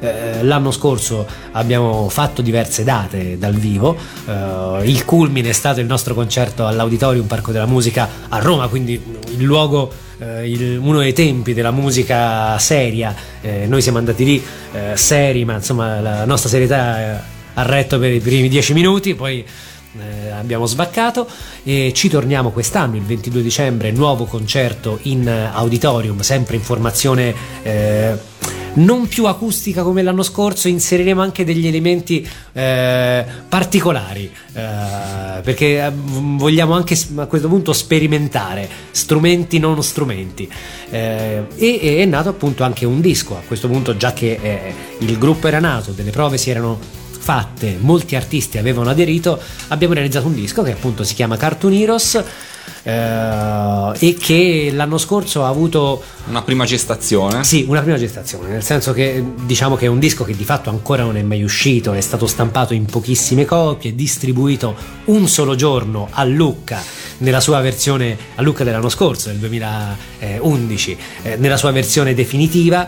Eh, ci abbiamo rimesso mano recentemente risuonando e in parte ricantando delle parti completamente dal vivo, in una sezione dal vivo eh, a settembre, eh, e questo ci finisce dentro un libro, dentro un libro di cui eh, io sono autore insieme a eh, Fabio Bartoli, che è un, un saggista, eh, e vo- lo salutiamo, un amico, amico della nostro. radio. Lui ha fatto il lavoro, insomma, quello più certosino di mettere insieme dei pezzi che io gli ho fornito in maniera eh, invece random. C'è la collaborazione di Radio Animati, perché eh, ci avete dato una mano. Io e Matteo. Tu specifico. E Matteo, esatto, in una, nella parte eh, enciclopedica, perché è un libro che si divide in due parti. Una prima parte saggistica, dove si analizza Eh, un genere, nel senso che eh, io ho la, a questo punto la assoluta convinzione, e nel libro parto proprio dalla definizione che eh, lo Zingarelli piuttosto che Wikipedia dà di genere musicale. Eh, la sigla tivù in Italia è un genere musicale, come il country, l'hip hop, eh, il blues, la sigla televisiva, nel senso che ha dei suoi interpreti dedicati, ha delle sue regole di scrittura eh, non codificate, non scritte da nessuno, ma scritte nei fatti, eh, ha un suo pubblico di riferimento ed è quindi proprio un genere. Eh, quindi analizzo il genere sigla, come nasce, eh, come si sviluppa, eh, e in qualche modo quali sono le regole eh, di scrittura e di fruizione di questo genere, e poi c'è una parte enciclopedica dove abbiamo enciclopedizzato tutti gli artisti più importanti che hanno dato un apporto fondamentale a questo, a questo genere, con eh, alcuni contributi importanti di funzionari televisivi, eh, Margaria per Mediaset, Vasselli per Rai, Olimpio Petrossi eh, per l'allora R C A, eh, c'è il contributo di Vince Tempera, di Valentina Correani, che è una V J di M T V oggi ma che era una eh, appassionata di sigle e bambina fruitrice di sigle negli anni ottanta, eh, Enrico De Regibus, che è un critico musicale. Insomma c'è, mh, c'è molta partecipazione anche di professionisti del settore che però sono amanti di questo, di questo genere. Il disco di Cartoon Heroes, quindi, in un tripudio di collaborazioni e di eh, intrecci,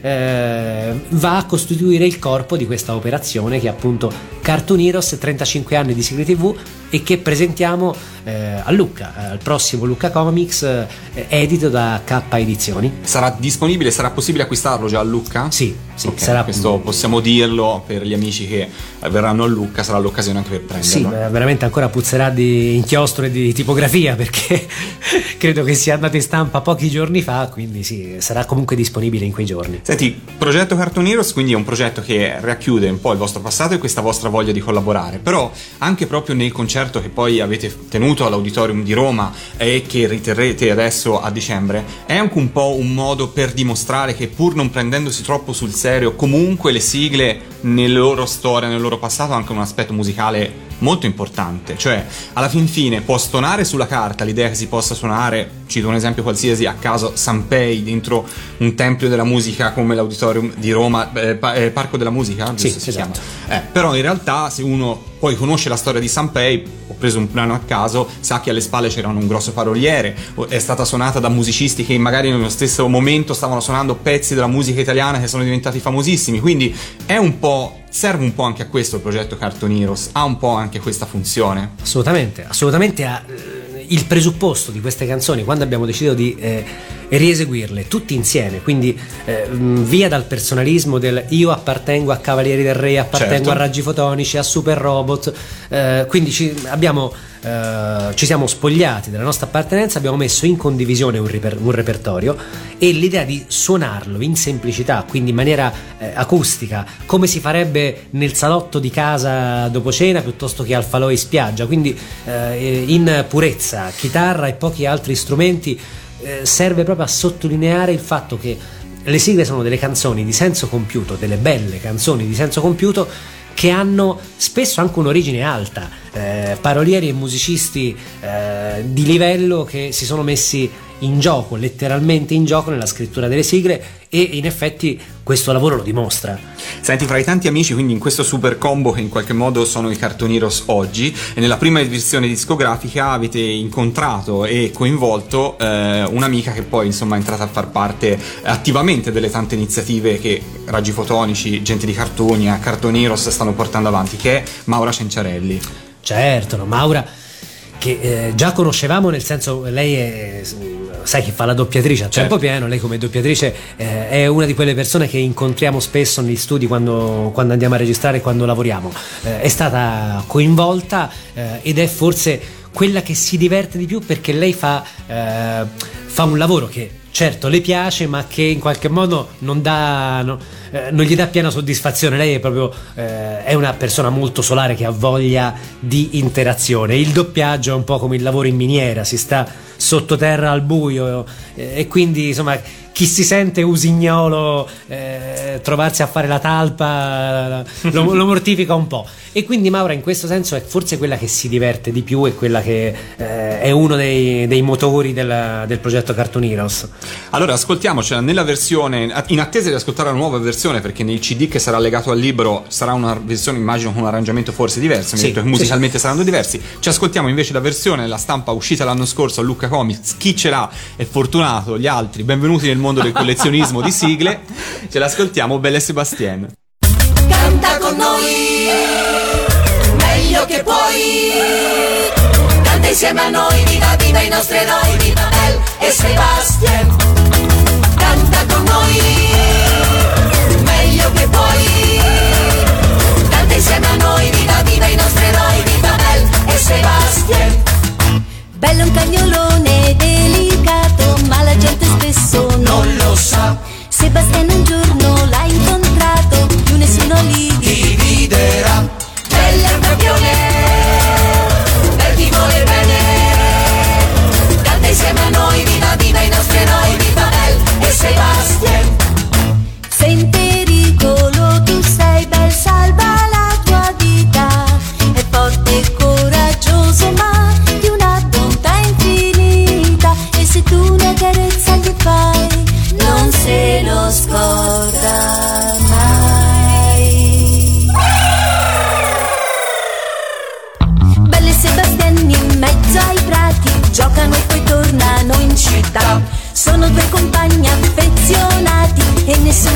separerà. Canta con noi, meglio che puoi. Canta insieme a noi, viva viva i nostri eroi, viva Bel e Sebastian. Canta con noi, meglio che puoi. Canta insieme a noi, viva viva i nostri eroi, viva Bel e Sebastian. Canta con noi, meglio che puoi. Canta insieme a noi, viva viva i nostri eroi, viva Bel e Sebastian.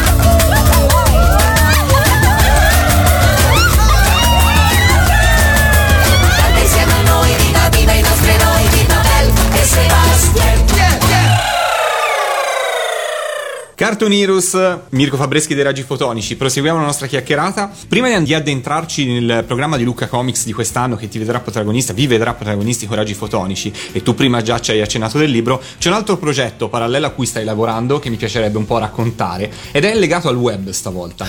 Ah beh sì, questo è, è anni che ce lo portiamo dietro, sai che ci sono quelli ufficiali, nel senso la, l'ingaggio Rai che si risolve in pochi giorni, il giovedì per il lunedì, e si va in onda, okay. E poi ci sono i progetti, quelli che invece fai per tuo piacere.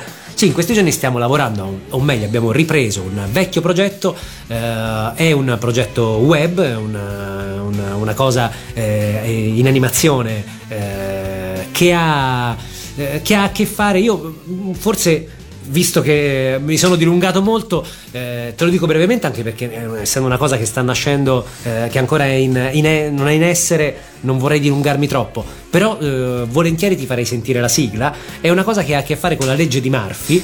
eh, Murphy è diventato un personaggio che ha la voce di, de, del, dell'amico Fabrizio Mazzotta, eh, e la legge di Murphy eh, ha, una, eh, ha, una, ha, un, ha un vantaggio, il fatto che in qualche modo Eh, la conosciamo tutti, tutti ne siamo vittima, eh, e in qualche modo esorcizzare la legge di Murphy attraverso un, uh, attraverso un prodotto di animazione è una cosa che, che ci va bene, insomma, e, e, ci, e ci sta divertendo molto lavorare a questo progetto. Quando sarà visibile sul web più o meno? Eh, questa è una bella domanda, non lo so, spero a brevissimo, secondo me. Eh, andremo sicuramente a duemilatredici. Eh, per il momento esistono eh, esistono degli stralci di animazione, esiste una sigla animata meravigliosa, esiste una sigla che abbiamo inciso da poco e ce l'ascoltiamo su Radio Animati. Legge di Murphy, se qualcosa può andar male lo farà.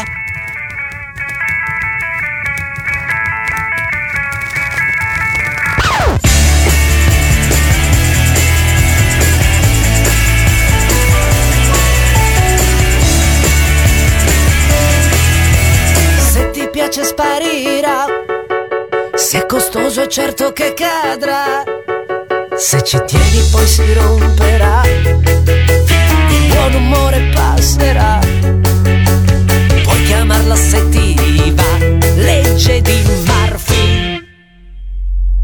Tutto va male nello stesso momento, poi l'altra fila scorre sempre meglio, il naso breve se hai le mani occupate, entrando in bagno suonerà il cellulare, è una scienza esatta la legge di Murphy. È colpa di Murphy, non vale arrabbiarsi, stai su che domani è peggio. È colpa di Murphy, non devi angosciarti se va tutto a scatafascio. È colpa di Murphy, ma non rallegrarti perché se qualcosa può andar male nella vita stai sicuro lo farà. Serve un oggetto, è proprio quello perso, compralo nuovo e ricompare il vecchio, acquista ed entra in un altro negozio, vedrai la stessa cosa a minor prezzo. Non è soltanto sfiga, è la legge di Murphy. È colpa di Murphy, non vale arrabbiarsi, stai su che domani è peggio. È colpa di Murphy, non devi angosciarti se va tutto a scatafascio. È colpa di Murphy, ma non rallegrarti perché se qualcosa può andar male nella vita stai sicuro lo farà. Legge di Jones, chi sorride quando le cose vanno male ha pensato a qualcuno a cui dare la colpa. Legge di Johnson e Wade, il mal di denti tende a cominciare di venerdì sera.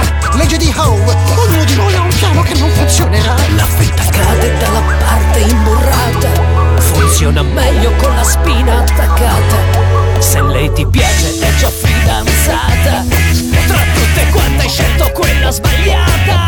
Se lei ti piace sarà già impegnata, forse con Marvin. È colpa di Marvin, non vale arrabbiarsi, stai su che domani è peggio. È colpa di Marvin, non devi angosciarti se va tutto scatta fashion. È colpa di Marvin, ma non rallegrarti, perché se qualcosa può andar male nella vita, stai sicuro lo farà.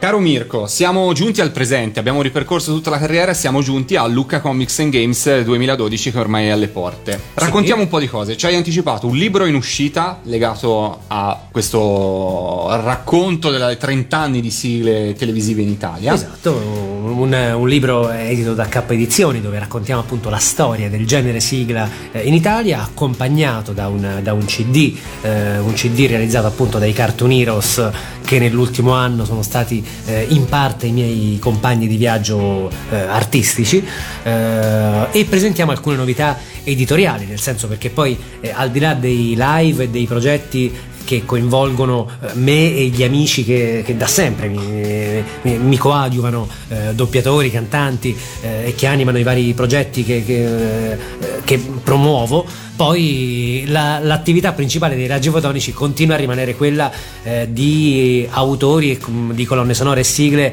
per le retirai. Eh, finora in questi, negli ultimi tre quattro anni abbiamo lavorato molto per Rai Yo-Yo e Rai Gulp, che sono appunto le tivù che mandano in onda eh, serie eh, che però hanno un target eh, prescolare nel caso di Yo-Yo eh, e, e adolescenziale nel caso di Rai Gulp, eh, ma per le quali appunto eh, poco spesso si producono sigle, eh, quindi eh, il nostro lavoro è stato più che altro di spot, intersigle, sonorizzazioni e qualche sigla, ma eh, per bambini molto più piccoli.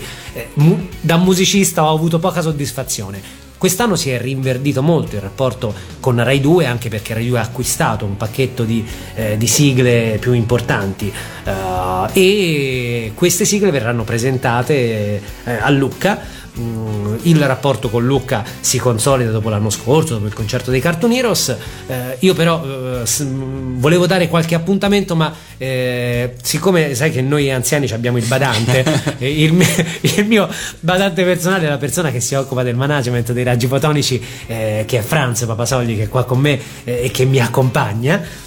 Ciao Franz, benvenuto su Radio Animati. Ciao a te, ciao al pubblico di Radio Animati. Tra l'altro avrò il piacere di risentirmi perché sono un vostro ascoltatore. Sono sì, eh, eh, ahimè sono il badante dei Raggi Fotonici. Allora, in veste di badante dei Raggi Fotonici, per chi ci ascolta e non vuol perdersi nessun appuntamento dei Raggi Fotonici a Lucca, aiutaci a ripilogare un po' le date e gli orari. Bene, venerdì vi aspettiamo tutti all'Auditorium San Girolamo a mezzogiorno, perché verranno presentati i nuovi lavori editoriali dei Raggi Fotonici, quindi un incontro che chiaramente, come tutti quelli con i Raggi Fotonici, è una fabbrica di momenti divertenti e di gag, oltre che una conferenza, quindi anche pubblico diciamo più eh, meno giornalistico eh, si divertirà con noi. Alle sedici e trenta vi aspettiamo sul palco, perché ci sarà un mega galattico concerto che tra l'altro comprende anche l'intervento di diversi amici dei Raggi Fotonici. Fabrizio, ne abbiamo parlato a lungo durante questa trasmissione, ma anche eh, Monica Ward, che è anche la doppiatrice, molti la conoscono per questo, di Lisa Simpsons, oltre che di un'altra serie di personaggi, e l'immancabile Daghi, Douglas Mikin, che ci accompagnerà in questa esibizione. Sono i miei amici di sempre. I, i tuoi amici, gli amici di sempre. Gli amici di anche sempre, Monica, non ne abbiamo parlato, ma Monica è stata la nostra madrina su mille e mille serie, cioè Monica ci ha proposto, ha proposto nostri provini eh, da sempre, dieci anni che, eh, che Monica in qualche modo eh, collabora dietro le quinte alle sigle dei Raggi Fotonici, quindi io sono sempre molto molto grato a Monica e alla fiducia che ci dà. Per la tua felicità anche lei l'abbiamo incontrata a Catania e lei ci, age- ci aveva già anticipato questa partecipazione, abbiamo sì, iniziato eh, a darle idee terribili per la... ecco, esatto, nel senso, idee fantastiche per noi ascoltatori. Per la mia felicità, la cosa per drammatica, la non felicità, è che ora la dovremo suonare quella quella cosa a cui te ti riferisci, lei ora la vuole cantare. È un casino farla dal vivo, però la faremo, ma è un casino. Beh, insomma, avete già vi... capito che l'appuntamento è imperdibile perché Venerdì... ci saranno delle chicche notevoli. Venerdì sedici e trenta, palco sì, centrale di Lucca Comics and Games. Chicche, no, chicche notevoli anche perché c'è anche una sorpresa inerente alla Mu. Ah, eh, però già, adesso eh... no, no, non dico altro perché ah, se no okay, voglio dire diamo, diamo troppe anteprime, eh, così no, uno che ci viene a fare Lucca. Giustamente. Non è finita qui perché sabato tre novembre invece ci sono due appuntamenti nell'area ninja del Japan Palace.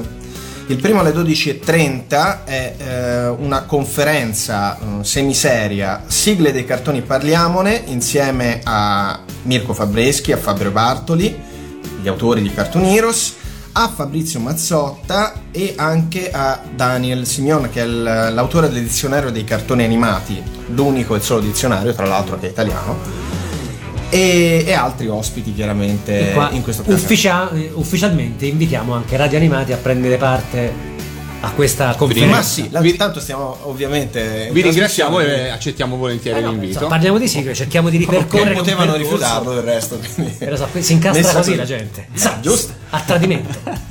Alle diciassette sempre, sarà, sempre nella stessa area, a sempre già, nell'area ninja. Già di andare a parlare a suonare nell'area ninja, ninja mi fa paura. La gente ci tira le stellette. Cioè ah, se va male in un concerto ti tirano i pomodori, nell'area ninja. Cium, cium, cium. Decisamente c'è già pronto, c'è l'area Karakiri pronta nel, esatto, caso, nel caso di fallimento. Per il post spettacolo. Comunque lì invece ci sarà la presentazione. Ricordiamo l'orario perché ci siamo distratti. Sabato a che ora questo? Alle diciassette e trenta. diciassette e trenta. E quindi ci sarà, invitiamo muniti di stelline ninja. Nell'area ninja chiaro, sarà la presentazione. La presentazione di Cartoon Heroes, cioè quindi del libro, libro C D appunto edito da K. E sarà possibile acquistarlo? Sarà possibile acquistarlo già, da, già dal sabato. In ogni caso, diciamo lì, eh, per quelli che proprio sono ma- malati, proprio non hanno niente di meglio da fare, possono venire, gli facciamo un autografo sul, sul libro, ma insomma eh, sono cose per, perverse. Io un autografo da me stesso non me lo farei mai fare neanche sotto tortura, neanche se mi rapiscono la mamma e me la vendono alla tratta delle bianche, però se non avete niente di meglio da fare io faccio uno scarabocchio sul libro. Saranno due giorni molto intensi, Mirko, lo sai, vero? Sì, lo so. Infatti, secondo te perché finiamo nell'area ninja con l'area Karakiri a cui faceva accenno Franz? C'era... Perché ci saranno tante cose da fare. Tante cose da fare. Ca- eh, Raggi Fotonici al completo, ovviamente. Raggi Fotonici no. Allora, Raggi Fotonici ormai, e questo lo dico, guarda, guarda con che tristezza, la radio purtroppo non, non, non, non dà ve- non, non dà il senso della tristezza che è nei miei occhi. Raggi Fotonici è un progetto discografico e televisivo eh, da, da qualche anno, eh, per cui abbiamo abbandonato il, il, la band eh, perché oggettivamente la maggior parte del lavoro che ci impegna è quello, è quello in studio, quindi eh, il gruppo ad oggi siamo io, Laura, eh, Salamone e Dario Sgro, eh, quindi in questa formazione trio eh, ci esibiamo a Lucca con appunto gli amici di cui ti ho parlato sul palco, quindi eh, evitiamo basso e batteria che abbiamo, che abbiamo virtualmente sul palco. È anche vero che eh, molte delle eh, nuove sigle che andiamo a presentare hanno una veste eh, così elettroacustica che eh, degli arrangiamenti così particolari che forse quasi più si prestano a essere presentati, presentati in questa, eh, in questa formazione, eh, perché ora al di là del della sigla della nuova Ape Maia che andiamo a presentare, anche se eh, non è più un'anteprima perché eh, Rai due ha anticipato la messa in onda e l'ha deciso all'ultimo minuto perché doveva andare in onda eh, in contemporanea con Lucca, invece eh, credo che sia già eh, una decina di giorni che eh, l'Ape Maia va, va in onda su Rai due alle sette e quaranta la mattina. Uh, ma ci sono anche delle anteprime vere e proprie perché invece uh, nei prossimi mesi Rai due uh, manderà in onda la sesta serie dei Digimon uh, che abbiamo realizzato questa, quest'estate e ha una veste eh, molto, molto elettronica, molto, molto particolare, eh, in linea con, con le vecchie serie, serie di Digimon.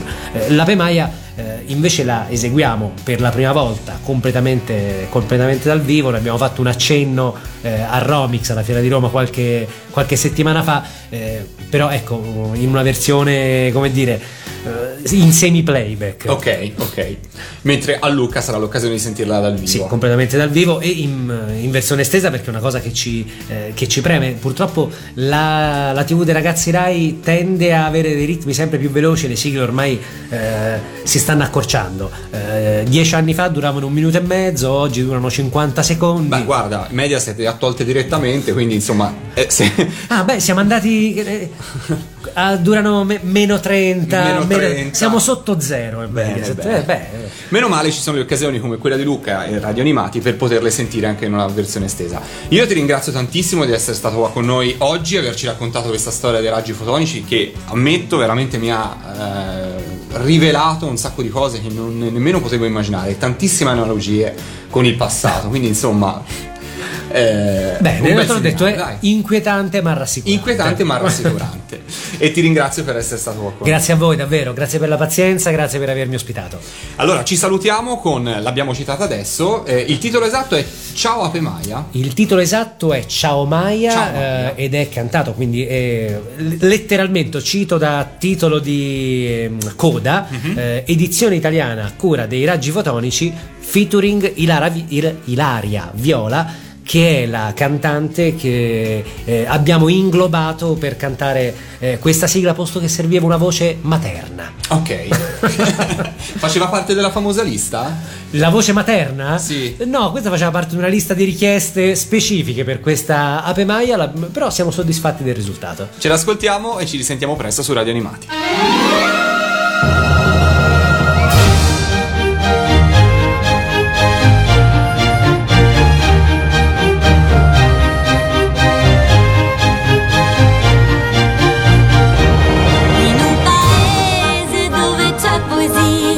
C'è un sole pieno di magia e vive un'ape che col suo amore ci fa illuminare il cuore.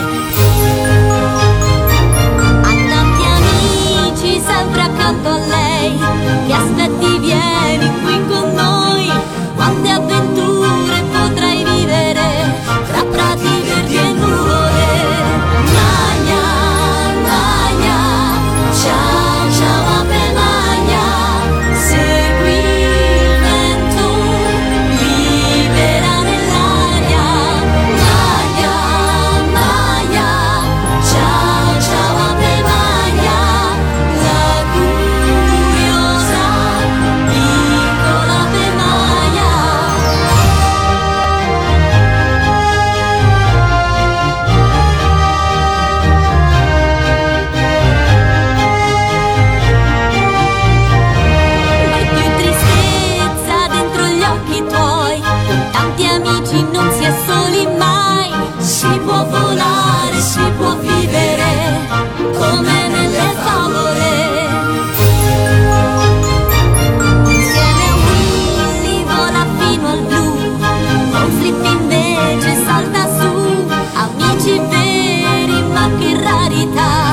Questa è la felicità.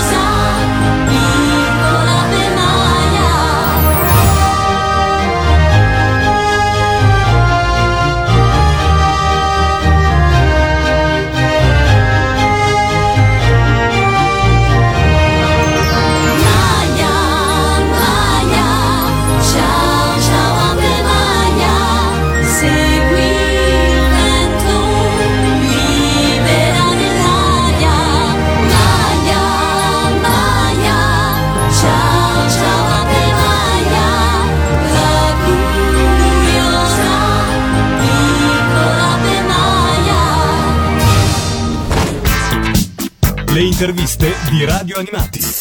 Le interviste di Radio Animati.